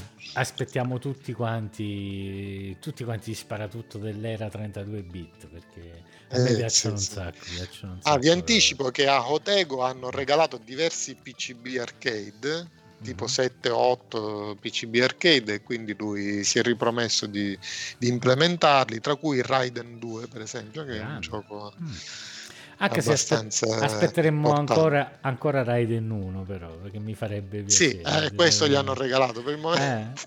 Andiamo per ordine, solo il 2 gli hanno regalato, regalateglielo, dai, chi ce l'ha gli regalasse, che quello ve li apre, li fa, vi ricordo. Comunque sono delle piattaforme con... Lui ha visto che ci possono uscire circa una ventina di giochi, ecco, con queste piattaforme che ha avuto. C'è una domanda di Valiar che dice: i giochi per C64 in formato nastro disco si possono convertire in formato cartuccia? Ma perché? Non lo so, qual è il motivo? Su Mister partono nastro, disco e cartuccia, quindi non hai problemi, anche su emulatore naturalmente. Su Commodore 64 sarebbe bello, converti cartuccia, ma perché? Non ti sta a capire, vale? No, ora poi sia con Jiffy DOS che anche con il nuovo BIOS Dolphin vengono caricate velocemente. Cartuccia caricano prima, ma tu per Commodore 64 ti metti un bel se vuoi usare real hardware ti metti un bel lettore di SD e la carichi benissimo e velocemente, quindi vai tranquillo. Le cartucce ti caricavano prima perché erano comunque anche meno dati, non solo perché c'erano più piccoli giochi su cartuccia per Commodore 64. Infatti ne sono usciti comunque una manciata, non è che siano tantissimi. E comunque, raga, se dovete giocare a quella roba là, veramente un Mister con i retrocomputer è la morte vostra, proprio. Perché il Mister con i retrocomputer fa paura. Cioè, con le console bello, però con i computer fa veramente paura. Non ne parliamo quasi mai perché noi siamo un po' consolari di estrazione, no? Però i Mister con il retrocomputing è mostruoso. Tra l'altro ci sta tutto. Stanno cominciando anche a implementare i famosi computer est europei o quelli là russi, i cloni dello Spectrum, stanno cominciando a implementare un sacco di roba strana. Poi è realistico, perché comunque giochi, i giochi caricano, eh? Cioè, non è come sull'emulatore che fai 10x, fai così. Comunque il gioco devi aspettare che carichi, in ogni caso. Magari non ha la velocità del nastro, ma va bene così, diciamo. Quello è un piacere che proprio una volta l'attacchi, carichi, però poi dici, ma chi cazzo me lo fa fare? No, io vi dicevo l'altra volta che ho provato a caricare un gioco veramente con il nastro vero per lo Spectrum, però così, solo per curiosità, per vedere se funzionasse questa possibilità. Effettivamente funziona, ecco, dall'ingresso Mister, audio del Mister funziona come un hardware originale. Non ho capito perché funziona per Spectrum e non funziona per C64. Non lo so, C64 aveva il suo registratore dedicato, mentre lo Spectrum potevi collegare qualunque registratore, e non so effettivamente se il core, essendo una riproduzione dell'hardware come l'originale, ecco, permette al core dello Spectrum di caricare da qualunque registratore, che comunque non è facile nemmeno trovare registratori funzionanti. Io su 3 Walkman che avevo, tutti a uno sono riuscito a cambiare la cinghia, perché avevano tutti la cinghia distrutta, quindi uno ho trovato la cinghia online, l'ho cambiata, non funziona benissimo perché slitta un po', però funziona. Vabbè, insomma, però, certo, non è facilissimo trovare un registratore, ecco. D'altronde proprio per chi volesse farlo. Ok, per chi vuole l'esperienza originale, sì, una volta ci sta per divertimento. Sì, una volta ogni tanto.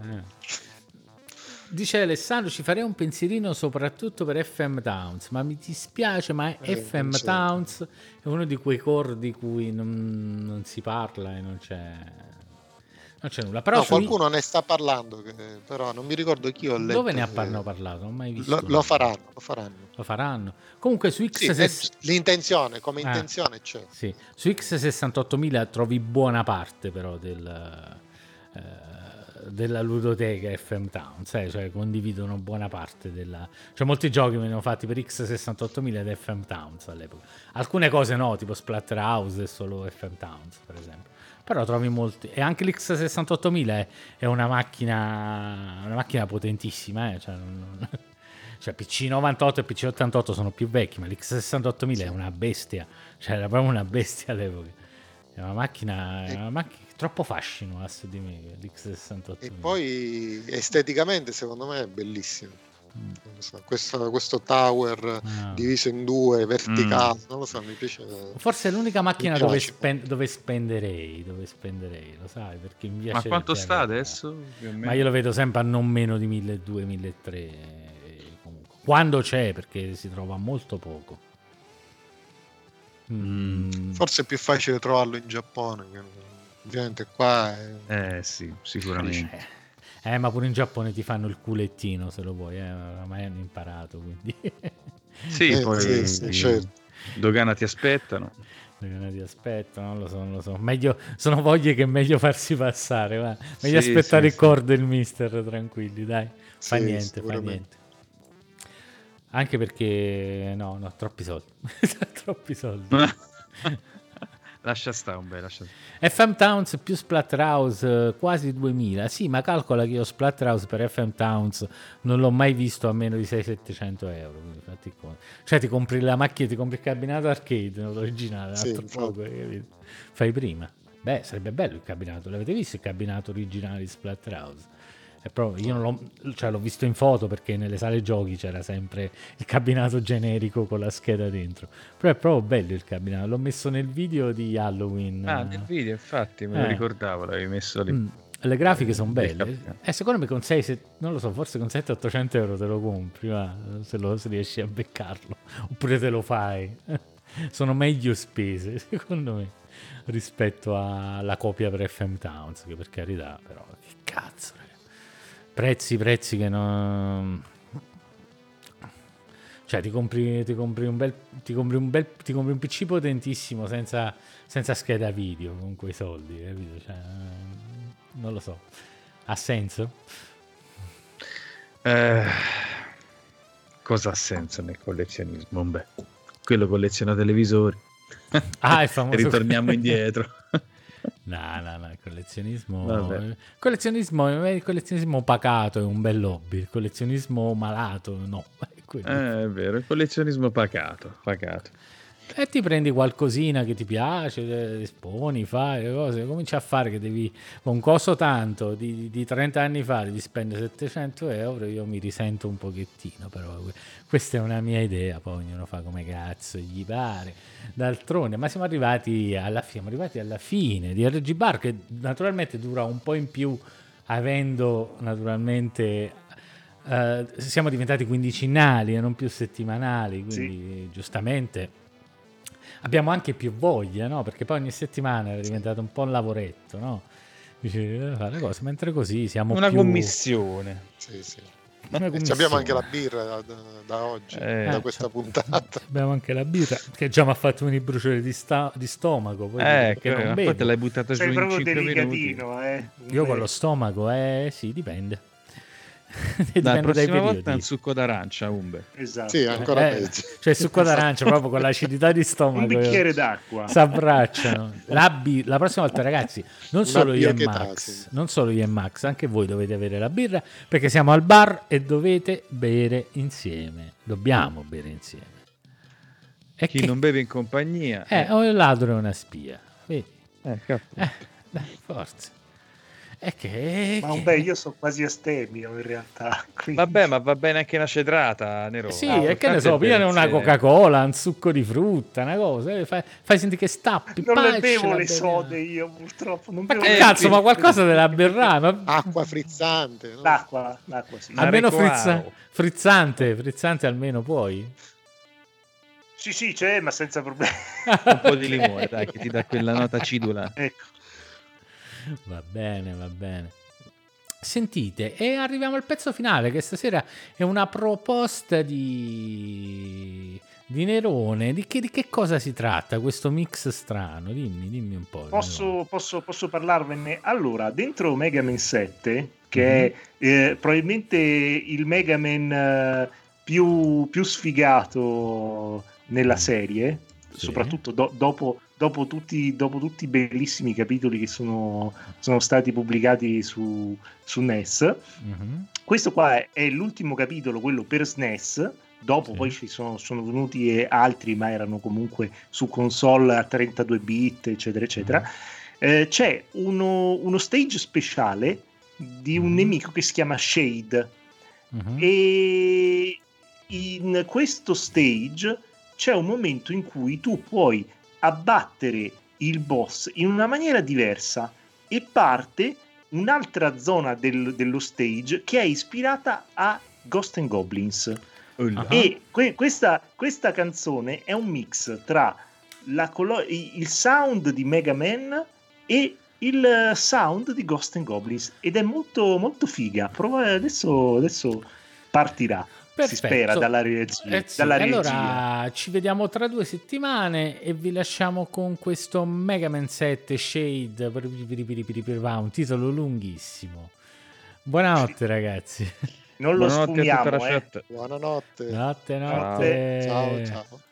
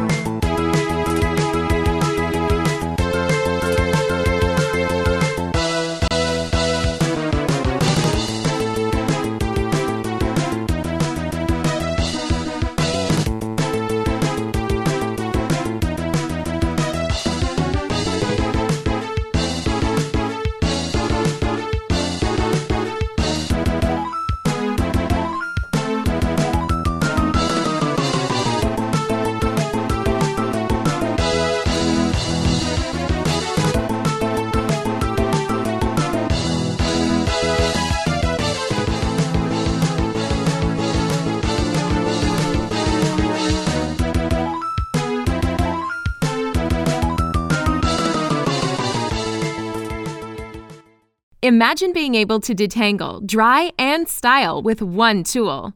Just in time for back to school, the Infinity Pro by Conair with the Knot Doctor all-in-one dryer brushes do it all for frizz-free salon results at home. The pink smoothing brush has 136 Flexolite bristles for painless detangling and 1,000 watts of high-performance power for smooth, shiny results. And the purple large oval dryer brush creates glam waves and comes with a bonus volumizing attachment for added lift and volume at the roots. The all-in-one dryer brushes are perfect for all hair types, with 3 heat settings for customized styling and frizz-fighting technology that leaves hair shiny and manageable. These styling essentials are your prescription for salon results at home. Go to Conair.com to get your Infinity Pro by Conair with the Knot Doctor all-in-one dryer brush or all-in-one smoothing dryer brush now.